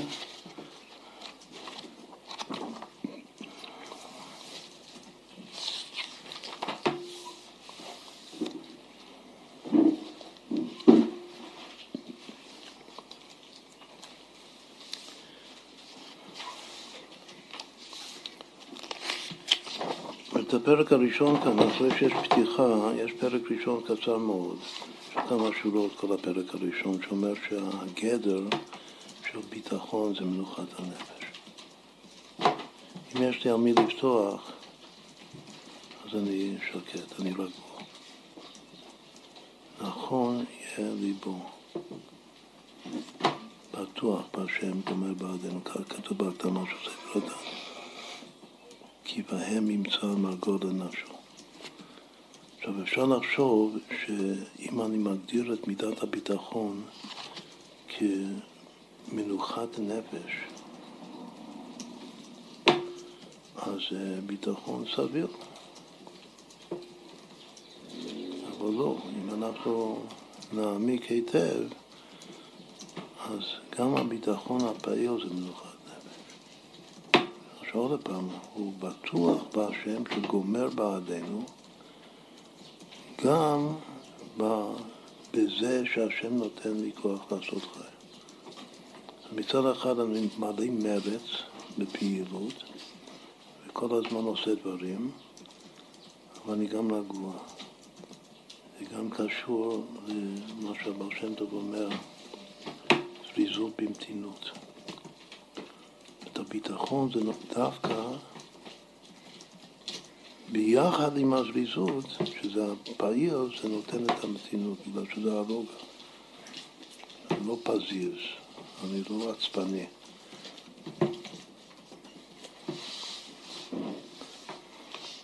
עכשיו, זה, זה הפרק הראשון, זה רק כמה משפטים. אבל הפרק השני זה ככה, אך הסיבות אשר בהן ייתכן הביטחון מאבותיך על הברואים הן שבע. יש שבע סיבות כדי להחליט אצלי שאני בוטח בך. אני צריך להרגיש כאילו שבע הרגשות או שבעה דברים כלפיך על מנת שזה ברור אצלי שאתה ורק אתה ראוי לי לסמוך עליך ולפתוח בך. עכשיו כמובן שהתכלי זה שאתה כאן זה הקודש ברוך הוא.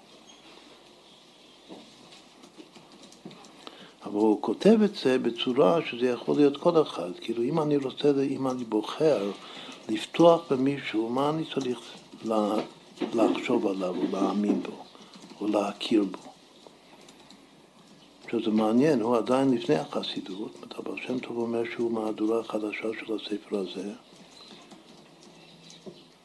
אצל חסיד יש גם כן, צריך להבין את זה טוב.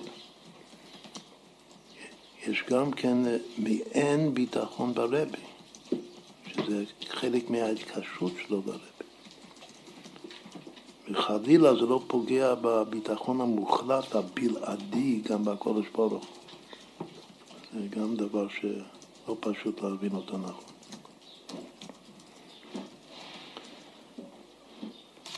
בכל התנ"ך, מה, מה דיברנו קודם על...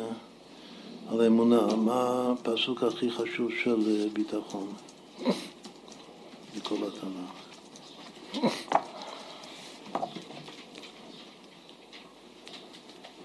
אז כאן זה כתוב בשער של הספר, גם דווקא מירמיהו הנביא.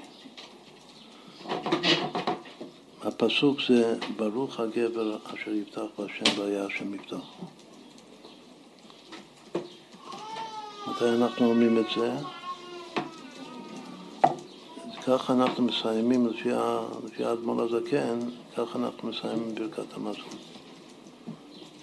אז עוד נוסחאות מוסיפים עוד כמה דברים, נראית וגם זקנתי, אבל אדמון הזקן אמר עד כאן. ברוך הגבר אשר יפתח בהשם, והיה השם מבטחו. עכשיו זה הפסוק בה"א הידיעה של, של ביטחון. בתנ"ך. אבל גם בפשט צריך להבין, יש פה שני דברים. מה זה ברוך הגבר שיפתח בשם? והיה השם מבטחו. מה זה והיה השם מבטחו? מה זה מוסיף על ברוך הגבר שיפתח בשם? זה ברור בפסוק הזה שיש פה שני שלבים, זה, זה כל פעם שאומרים את זה בברכת המזון ועוד פעמים שאומרים את זה.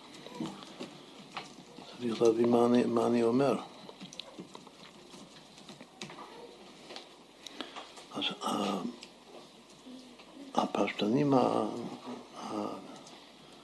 המסורתיים, העיקריים, יש כמה וריאציות, אבל הפירוש הכי פשוט הוא שברוך הגבר שיפתח בהשם לא שולל גם שיתוף אמצעי בדרך הטבע. הוא בוטח בהשם, אבל יכול להיות גם כן דברים, בשביל החוט של תקווה בדרך הטבע, שהוא גם סומך עליו, וזה לא סותר. אבל מה שכתוב, היה השם מבטחו, הכוונה השם בלבד. שרק, אך ורק השם הוא המבטח הבלעדי שלי. זה, זה הפירוש הרגיל. ברוך הגבר אשר יבטח בשם, בגלל שיש מישהו, מה היה כתוב קודם בירמיהו? היה כתוב ארור הגבר אשר יבטח באדם. ושם בשר זרועו, ומן השם יסור ליבו. אז קודם הוא אומר את הלא לפני החן. ארור הגבר שהוא בוטח באדם לא בוטח בהשם, הוא שם בבשר את הזרוע הכוח שלו, כאילו שהבשר הזה זה הכוח שלו, וממילא ככל שהוא בוטח בבן אדם, שהוא יציל אותו, שהוא ידאג לו, שיפרנס אותו, מן השם יסור ליבו. זה מפריד אותו מהקודש ברוך אחר כך, אז זה גרוע לגמרי, זהו שולל, וזה ארור. אחר כך ברוך הגבר אשר יבטח בשם, שהוא בוטח בשם, אבל ייתכן שיש גם כן אמצעי, ואולי הוא גם חושב, ואולי זה גם נכון, שגם רוצה שהוא, כתוב, הוא בירכך בכל אשר תעשה. צריך לעשות כלי לפרנסה.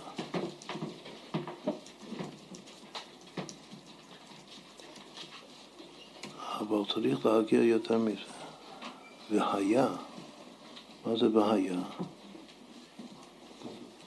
יש קשר בין ביטחון ושמחה. איפה זה כתוב? גם כן למה, כי בוא ישמח ליבנו כי בשם קודשו בטחנו. כתוב והיה זה לשון שמחה. אבל והיה, אם אתה רוצה ביטחון שמח, כמו בחודש אדר שצריך להיות שמח, וכל השנה צריך להיות שמח, שהביטחון שלך יהיה שמח, אז צריך להיות רק השם לפתוח. לא מספיק לפתוח בהשם. צריך להיות והיה השם בלבד נפתח. עכשיו זה פירוש רגיל, בלי התוספת של והיה לשון שמחה. אבל יש פירוש שלנו, כאילו על דרך הלימוד שלנו, שזה בעצם אותו דבר, רק מילים אחרות, זה לא בדיוק אותו הדבר. שאפשר לפרש שלא אשר יפתח בהשם זה ביחד עם שיתוף של אמצעי בדרך הטבע, אלא שזה זה הסדר מאמונה לביטחון, זה דרך האמונה הסביר, מהאמונה הסביר ההוד, מהאי והוד, להגיע לאי בנצח, שזה הביטחון הפעיל, זה נקרא הביטחון סמי בנצח. אפשר לפרש, ברוך הגבר אשר יפתח בהשם ביטחון סביר, שיפתח שהשם יעשה את הטוב הנראה והנגלה כפי שאני מבין. אני חושב שזה לדעתי, לעניות דעתי זה אפילו יותר טוב, על פי פשט. בגלל שברוך הגבר שיפתח בהשם, שהוא בוטח בהשם, כמו שהשם יעשה את הטוב. והיה, אבל אם הוא רוצה להיות שמח, זה שזה יעבור דרכו. היה השם מבטחו, שמבטחו זה, זה מדגיש אותו, מבטחו, שהוא מבטחי שכל מה שאני עושה ופועל, זה השם ייתן לי את הכוח לעשות חייו. שזה כבר ביטחון פעיל. עכשיו, יש לזה רמז יפהפה, יש מהפירוש, לפי הפירוש הראשון, אומרים שעיקר המילה ברוך, כשהפסוק מתחיל זה הולך על, ה, על השלב השני, שזה התכלית, התכלית, ברוך והיה השם יפתחו. יש הגבר אשר יפתח בשם, זו מדרגה אחת, אבל מי שבאמת ברוך זה מי שאצלו והיה השם מבטחו. נעשה גיאמטריה יפה. כמה זה הגבר אשר יפתח בשם. זה, זה מהר. זה שווה 768. אם נחלק את זה בשלוש, זה יהיה אהרון. והמילים ברוך והיה השם מבטחו שווה בדיוק משה. מי זה הנצח, מי זה ההוד? משה הוא הנצח, הביטחון הפעיל, ואהרון הוא ההוד, הביטחון הסביר. אז הרמז הזה זה בדיוק לפי ההסבר שהסברנו.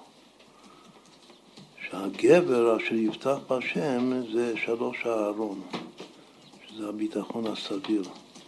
אבל הברוך שהולך ביחד עם והיה, עם השמחה של השם מבטחו, זה המבטח שלו לגמרי, גם לפי הפעילות של ראשון, שרק השם ולא שום דבר אחר, ובעיקר לפי זה שזה השם נותן לו את הכוח לעשות חייל.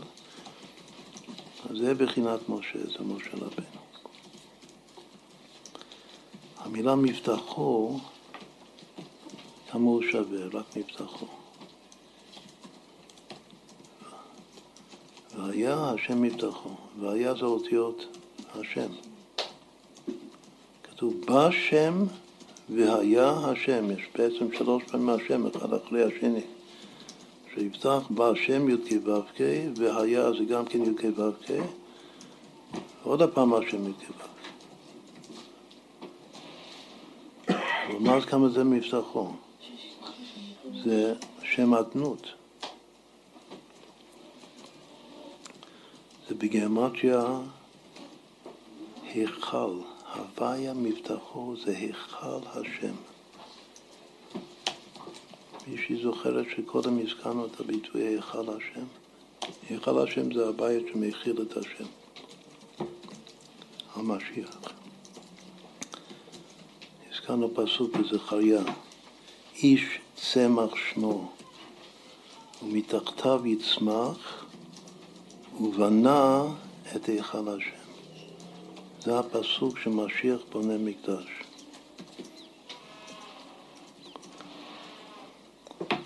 מישהו עוד זוכר איפה כתוב בתנ"ך הביטוי הזה היכל השם בהדגשה?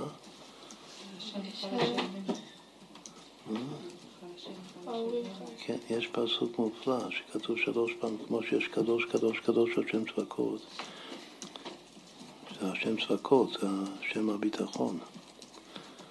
אז כתוב היכל השם, היכל השם, היכל השם המה. זה נשמע משהו יפהפה, זה בהקשר חיובי או שלילי. נחזור לנביא שלנו, הנביא שלנו היום זה ירמיהו דווקא. בפרק ז' שלו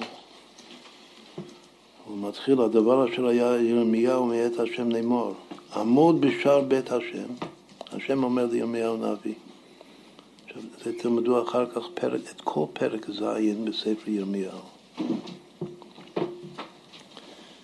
השם אומר לו, עמוד בשער בית השם וקראת שם את הדבר הזה. ואמרת שימו דבר השם, כל יהודה באים בשערים האלה להשתחוות השם. כה אמר השם צבקות, פותח עם השם צבקות. אלוקי ישראל, היטיבו דרככם ומעליכם ואשכנה אתכם במקום הזה. הוא מתחיל בטוב. אם אתם תעשו תשובה, אתם תשכנו שכון ארץ, וראה אמונה כאן במקום הזה. אבל מה? זה כבר פסוק ד' אל תבטחו לכם, כאן אנחנו רואים שיש ביטחון רע. כמו ששם היה במקום אחר אצלו, כתוב ארור הגבר שיפתח באדם. כאן זה אל תבטחו לכם אל דברי השקר, יש נביאי שקר שמדברים שקר, לאמור, ומה השקר שהם אומרים? היכל השם, היכל השם, היכל השם המה. אז רואים שהביטוי הזה, היכל השם, היכל השם, היכל השם, המה, המה זה היהודים, אומרים, זה נבואת שקר. מה נבואת שקר? נבואת שקר שאומרים שהשם חס ושלום, כך אומרים הנביאים, נביא השקר, גם אומרים חס ושלום שהשם הוא ודאי וודאי, הוא לא יחליב את הבית שלו. למה כתוב היכל השם, היכל השם, היכל השם שלוש פעמים? אז אה, הרד"ק כותב בשם אבא שלו שבתוך בית המקדש יש שלוש שלבים, שלוש מדרגות, שהכל זה נקרא היכל השם. אבל בפרטיות זה האולם וההיכל והדביר. מה זה הדביר? זה קודש הקודשים. קודם יש אולם, אחר כך היכל, אחר כך דביר. מכל השלוש זה נקרא היכל השם, לכן כתוב שלוש פעמים, היכל השם, היכל השם, היכל השם המה. כמה שווה אולם היכל דביר? 77, 65, 216, תראו שזה שווה 358. מה זה? משיח. כל היכל השם זה אדנות והוויה. ההיכל זה בגמטיה, איך הגענו לכל זה? זה מבטחו. וכאן אל תפתו, הם בוטחים, בוטחים על הבית, על בית המקדש. נקרא עוד כמה פסוקים, שיסביר את זה עוד יותר טוב.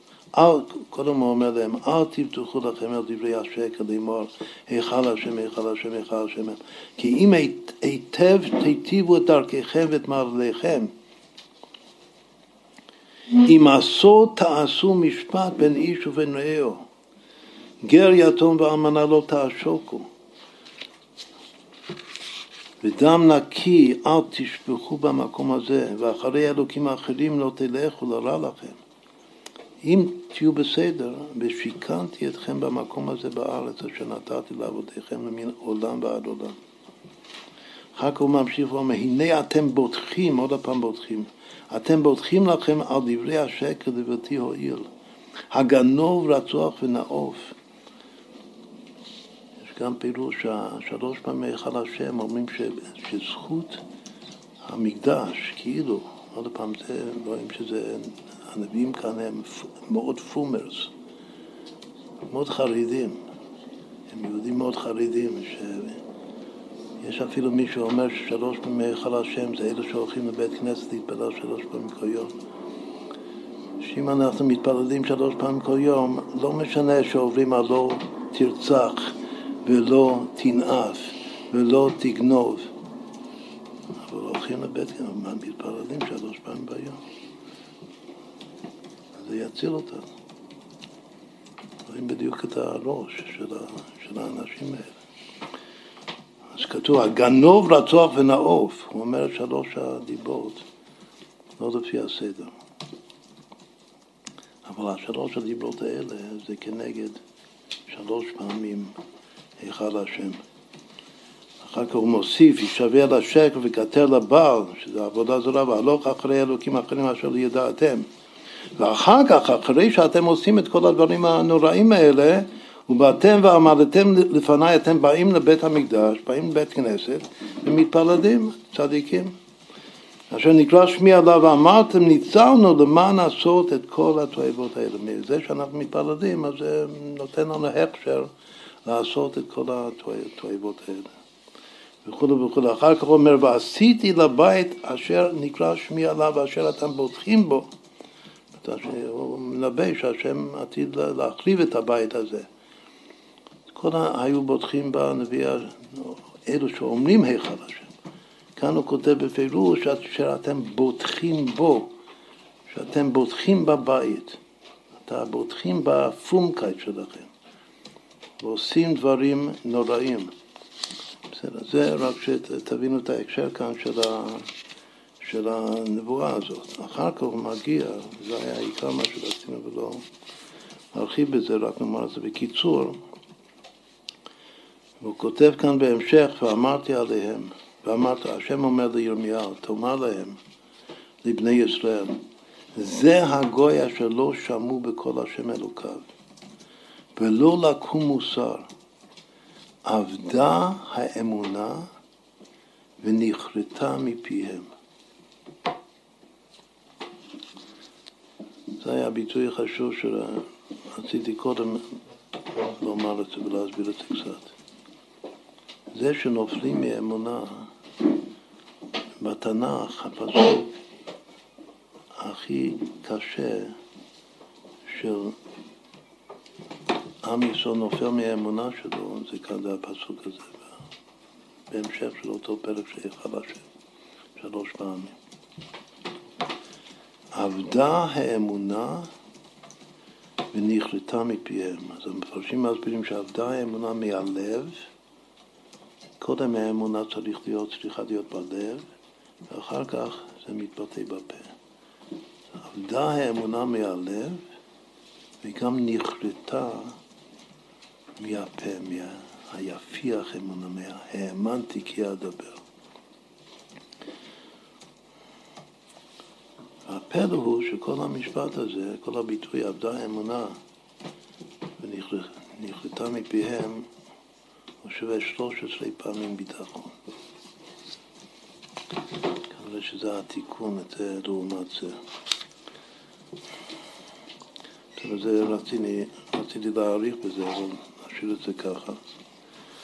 נחזור פה, אנחנו כאן רוצים ללמוד דבר אחד מתוך החובות הלוות של הביטחון. שבעה דברים, שוב, מה, איך הגענו לכל זה? אמרנו שהוא מתאר כאן את הביטחון, מה התנאים שאני אפתח במישהו. מה אני צריך לדעת לגבי אותו אחד שאני רוצה לפתוח בו, שכדאי לי לפתוח בו. אז אמרנו שבסוף הוא יגיע לשם, אבל צריך להבין איך, איך אצל חסידים במהדורה החדשה יש גם מעין זה, גם בהתקשרות לרבי, שזה בכלל לא נושא של מה בכך. אחת, מה התנאי הראשון? התנאי הראשון זה רחמים. אחת מהם הרחמים, החמלה והאהבה, כי האדם כשהוא יודע בחברו שהוא מרחם וחומר עליו יפתח בו. דבר ראשון, יש פה שבעה דברים, שהוא, גם הדגשנו שהוא מהראשוני הראשונים, הרבה הרבה לפני הקבלה. אז אין לו ספירות ואין לו עולמות ופרצופים ועניינים. הכל נמצא אצלו כמו בחז"ל. רק לא בשם, בשמות שאנחנו מכירים. לכן זה באמת משהו נפלא ביותר אם רואים מה שאנחנו קוראים מודלים, פרצופים מובהקים של פנימיות התורה בתוך המבנים השכליים שהוא בונה. זה בכלל כל דרך ההתבוננות שלנו. וכאן יש דוגמה יפהפייה. דבר ראשון, אם אני, בוט...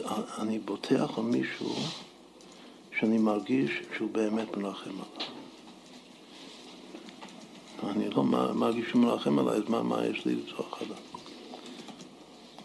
כשהוא מרחם, יש פה שלושה דברים, הוא כותב, רחמים, חמלה, אהבה. המפרשים מסבירים שהעיקר זה הרחמים, אבל רחמים צריך דעת. אסור לרחם מי שאין בו דעת. חמלה לא צריך דעת. מה אומרים בבוקר? מודה אני לפניך מלך חי וכאשר החזרתי בנשמתי בחמלה, לא ברחמים, בחמלה. זה סוג של רחמים. מה ההבדל בין רחמים לחמלה? אז יש פה פירוש שמסביר שרחמים צריך שאני, שמי שמרחמים עליו יהיה לו דעת להכיר, שמרחמים עליו. חמלה לא צריך. בבוקר כשאני קם מהמיטה אין לי דעת. בלילה שהשם מאיר אותי, אז ודאי שאין לי דעת. אבל הוא חומל עליי. מה זה אהבה? אבל זה עוד פחות. אהבה זה אהבה בלי בכלל. כתוב שאהבה זה לא מתחשב במציאות של האהוב. אני פשוט אוהב אותו. איכשהו. מצד אחד הכי עמוק, הכי עוצמתי זה הרחמים, אבל ביחד עם זה הוא הכי גם מותנה. בממוצע זה החמלה, והקצה האחרון של לאהוב גם רעים וטובים כאחד, בלי שום תנאי, אבל ללא תנאי זה אהבה. אז לכן הוא משתמש בשלוש מילים כאן. אני צריך להרגיש שיש אבל העיקר זה רחמים. לכן הוא מתחיל עם זה. אני חייב להרגיש שהבן אדם הזה, הקודש ברוך הוא, הוא מרחם עליי וחומר עליי ואוהב אותי. יש הרבה אנשים שחושבים, שמרגישים כאילו באים וצועקים והולכים מתלוננים שהשם לא אוהב אותי. בעיה. זה עיוות. איפה עוד כתוב אה, משהו שלוש פעמים בתנ"ך, חוץ מהיכל השם, היכל השם, היכל השם המה? זה כתוב קדוש, קדוש, קדוש, השם צעקות. יש עוד שתי דוגמאות. ארץ, ארץ, ארץ, ארץ, ארץ, ארץ, ארץ, שימי דבר השם, גם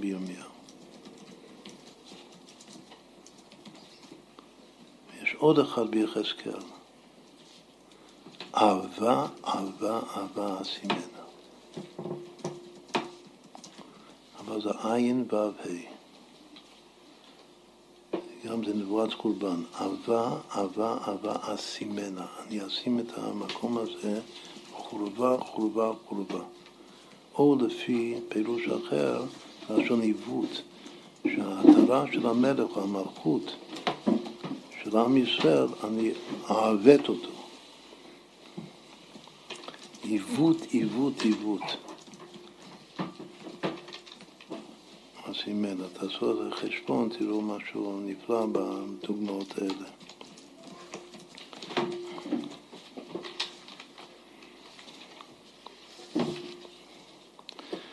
אז שוב, התנאי הראשון זה רחמים. כי האדם, כשהוא יודע בחברו שהוא מרחם וחומל עליו, יפתח בו, ותנוח נפשו עליו. עוד פעם, הוא מגדיר את עצם הביטחון זה מנוחת הנפש, שאני נח, אני שם עליך, אני נח עליך, אני סומך עליך. בכל מה ש, שיטריחהו מענייניו. השנית, שיהיה יודע בו עם אהבתו שאיננו מתעלם ממנו. ולא מתעצל בחפצו. יש אחד שמרחם, אבל הוא עסוק בכל מיני דברים. יש לו איזה משרה ותפקיד מסובך, והוא לא מסוגל כל הזמן להקדיש רק לי. בגלל שיש לו עוד הרבה דברים שהוא עושה. אז בגלל שהוא טרוד, לפעמים כמה שהוא מרחם עליי, לפעמים הוא מתעצל מלהשגיח, רק עכשיו להיות עסוק איתי ולהשגיח עליי. להשתדל ולהסכים לעשות בשבילי. אני צריך לחשוב ולהרגיש שהבן אדם הזה, או הקודש ברוך הוא, שאני רוצה לפתוח עליו, שהוא כל הזמן משקיע, הוא, קודם כל הוא מרחם עליי, אבל שהוא הוא לא מסיר את ההשגחה שלו ממנו. כמה שהוא עושה הרבה דברים, הוא כל הזמן חושב עליי. כאן המפרשים מדייקים שהוא משתדל ומסכים, שהוא לא מתעלם ולא מתעצר. אף פעם ממני. כשנסביר את זה לפי הספירות, נבין מה זה מתעלה ומתעצר, שזה כנגד משתדל ומסכים, הפוך, המשתדל זה שהוא לא מתעצר, והמסכים זה שהוא לא מתעלם.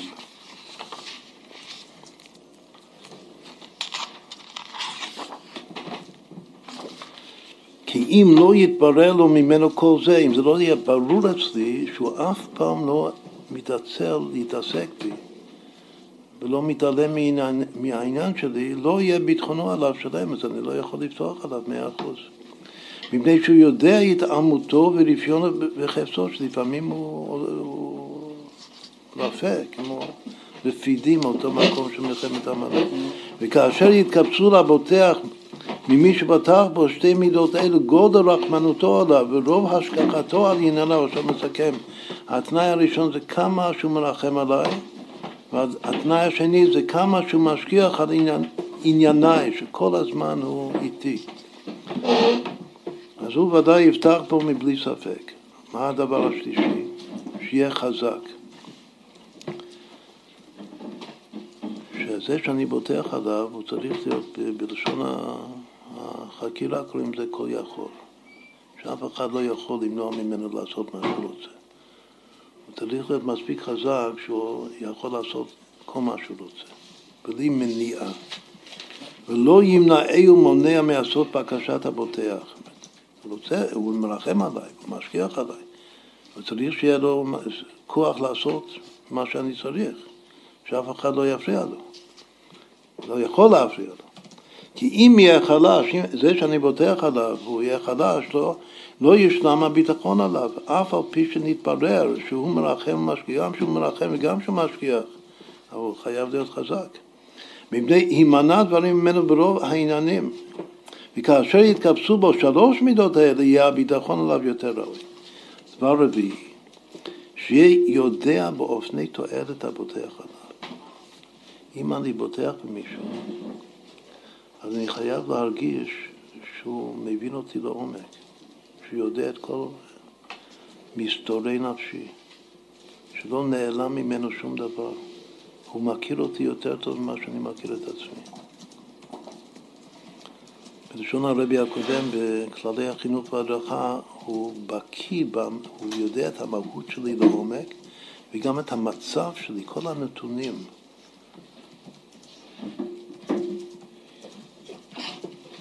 גם מבחינה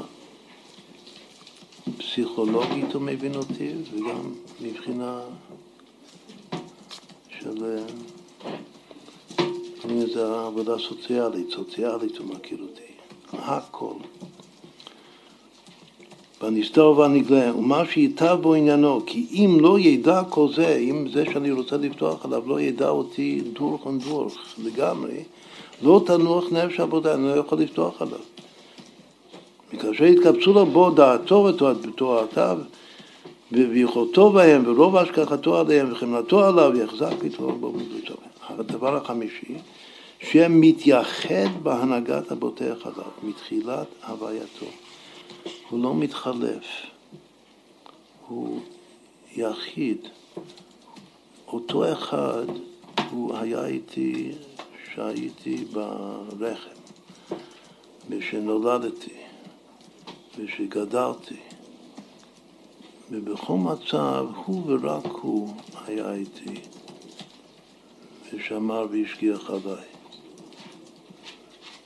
לא, הוא לא איזה חדש מקרוב בה. מתייחד כאן הכוונה שהוא היחיד שנמצא איתי. שיהיה מתייחד בהנהגת עליו מתחילת הווייתו וגידולו וינקותו ונערותו ובאחרותו וישישותו וזקנתו, כאן שבע מדרגות. נראה שזה מאמר מוזכר, זה שבע מידות ממלכות עד חסד. שההוויה שלו זה, מתחילת הווייתו זה מלכות, וגידולו זה ביסוד, וינקותו ונערותו זה אובן. אז באחרותו זה תפארת, ישישותו וזקנתו זה גבורה וחסד כנראה.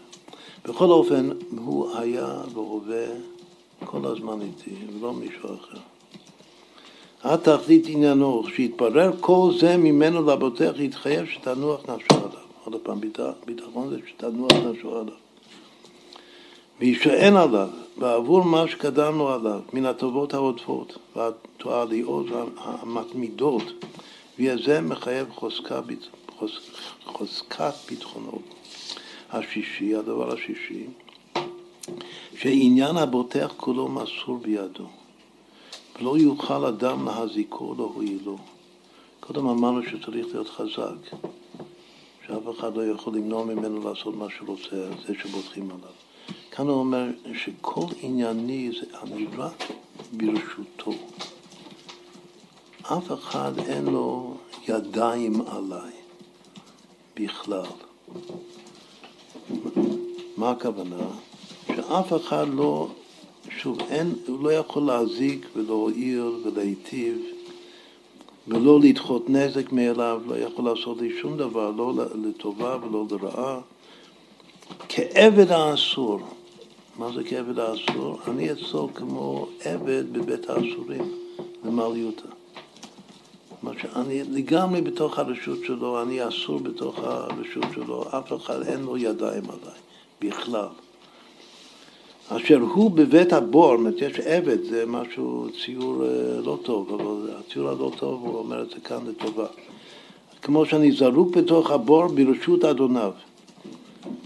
ורק הוא יכול לעשות איתי מה שהוא רוצה, ולא לא אף אחד אחר. וכשיהיה הבוטח ברשות מי שבטח עליו, על העניין הזה יהיה יותר ראוי לפתוח עליו. בגלל ש... שאני אה, בבור שלו. השביעית, האחרון האחרון חביב, שזה הכי ברור גם, הראשון והאחרון זה הכי ברור מה הספירות. האחרון זו השביעית, שיהיה מן, מי שבטח עליו בתכלית הנדיבות והחסד. כאן זה לא ביחס אליי דווקא, זה המהות שלו. עד כאן זה היה הכל איך הוא מתייחס אליי. עכשיו הדבר האחרון הוא שאני מכיר בו שאין בן אדם יותר טוב ממנו בעולם. זה לא משהו מרחם עליי, שני דברים שונים.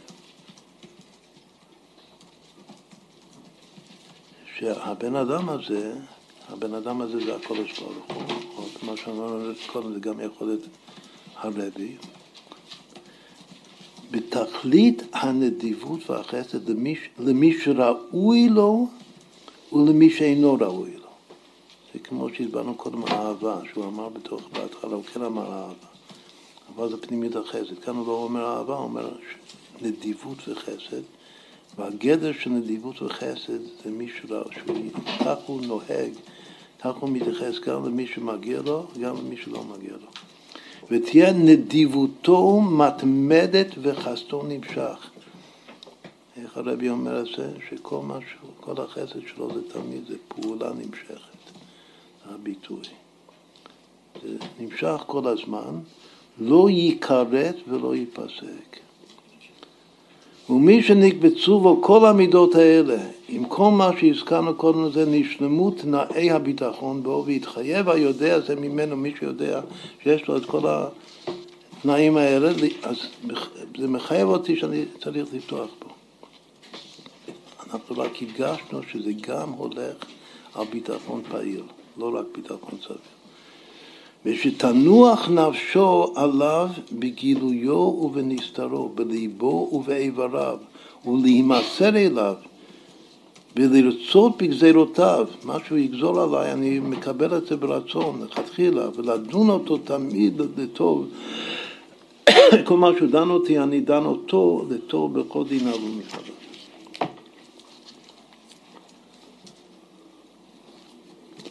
קראנו את זה מהר, יש פה גם פירושים יפים. מה פה המבנה? קודם אמרנו שנצח ועוד, הרבה פעמים זה ספירה אחת, במיוחד אצל הראשונים. אם נצח ועוד זה ספירה אחת, אז מה, מה משלים את השבע? שבע זה תמיד הזת, הזין תחתונות. בדרך כלל זה מחסד עד, עד אה, מלכות. איפה השבע זה לא מחסד עד מלכות? בגלל שהנצח ועוד זה ביחד. דווקא בעולם התוהו, שזה הראשונים, שהשבעה מלאכים שמלכו ומתו ואנחנו צריכים לתקן אותם, זה לא מחסד עד מלכות, זה, מ... זה מתחיל ממי?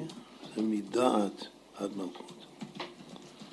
והנצח וההוד הם אחד. זה מאוד מתאים שכך הוא גם כן יבנה פרצוף. עכשיו, יש פה כמה שזה מאוד ברור איפה זה. איפה הרחמנות הראשון? כן, זה הראשון, בספירות. עכשיו אנחנו עושים פרצוף. מה זה תפארת? גם אהבה, כאן זה כלול ברחמים. רחמים, קודם אמר רחמים וחמלה ואהבה, אחר כך רק אמר רחמים וחמלה, אחר כך בסוף אמר רחמים. גם התחיל ברחמים. אז זה ברור שזה התפארת. איפה זה שהוא, מה שאמרנו שזה דומה למה שהרבי הקודם כותב בכללי החינוך והדרכה, שהוא מכיר אותי, גם את הנפש שלי יותר טוב ממני וגם את כל המציאות שלי הוא מכיר הכי טוב. איפה זה? דעת, זה גם כותב שהוא יודע אותי, דור חנדור. זה הדת. איפה האחרון? שהוא, שהוא בעצם נדיבות וחסד. חסד, יופי. אז זה, זה שלושה שזה ברור לחלוטין. מה היה השני? השני היה שהוא כל הזמן, איך, הוא אמר את השני במילה אחת? הייתה המילה. קודם הוא ממש לא מתעצל, לא מתרשת, כאילו, אבל ככה הוא סיכם את זה במילה אחת, השכחה. שהוא כל הזמן משגיח על זה. כמו הורה, כמו אבא ואמא.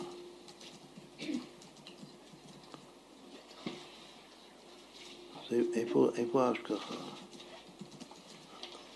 כמה שנצח פה זה או שזה כליות או שזה רגליים, זה גם עיניים, זה גם השגחה.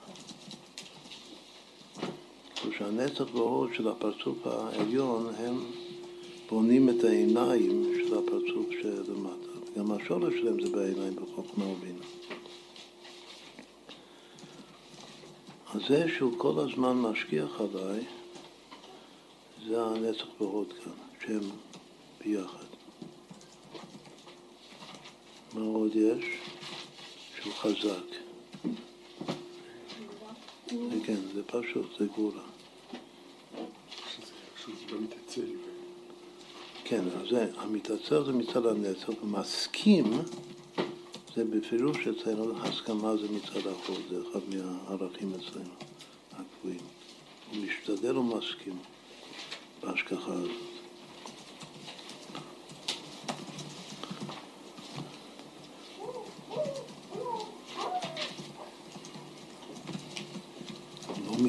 מתעצל בנצח ולא מתעלם בהוד. מה עוד יש? שמה? כן, שרק, שהוא היחיד שנמצא איתי כל הזמן, מאז שאני תינוק עד, עד זקנה.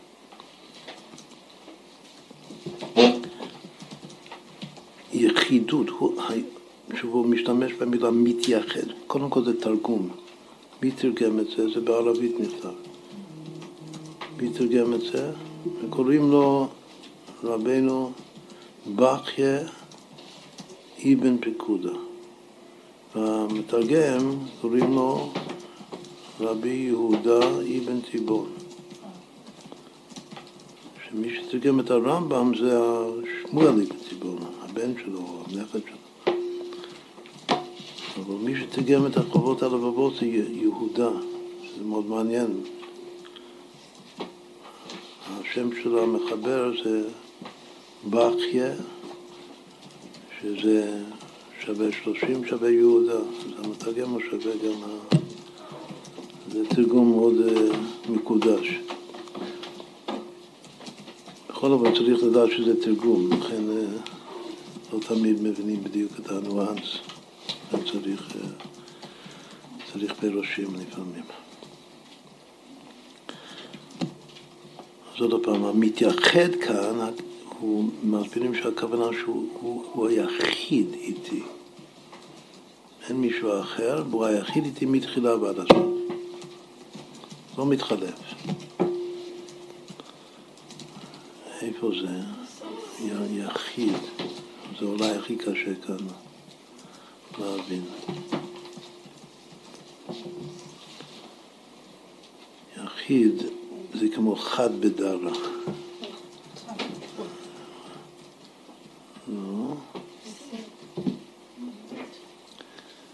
אולי קודם נאמר את המלכות, אז ממילא נבין. מה עוד יש? אמר, המילה הציורית שלו, אני בבור שלו. כאילו, אין, אני ברשות שלו לגמרי. מה זה? הוא, והוא השתמש, הוא האדון שלי, ואני עבד שלו. אני עבד, הוא לא השתמש בביטויים האלה שאני עבד. רק בתנאי הזה הוא אמר שאני צריך להרגיש את עצמי עבד שלו, אני בתוך הבור שלו, ברשות שלו, ואין לאף אחד ידיים עליי. אין לאף אחד אחר ידיים עליי בכלל. אז מה זה? זה מלכות. אז מילא מה זה מתייחד? מה נשאר? יסוד, זה שאלת היסוד. זה משהו, גם כן, זה, זה צדיק, והתקשרות לצדיק זה גם מאוד יפה. שהתקשרות לצדיק זה שהוא נמצא איתי מתחילה סוף. רק הוא.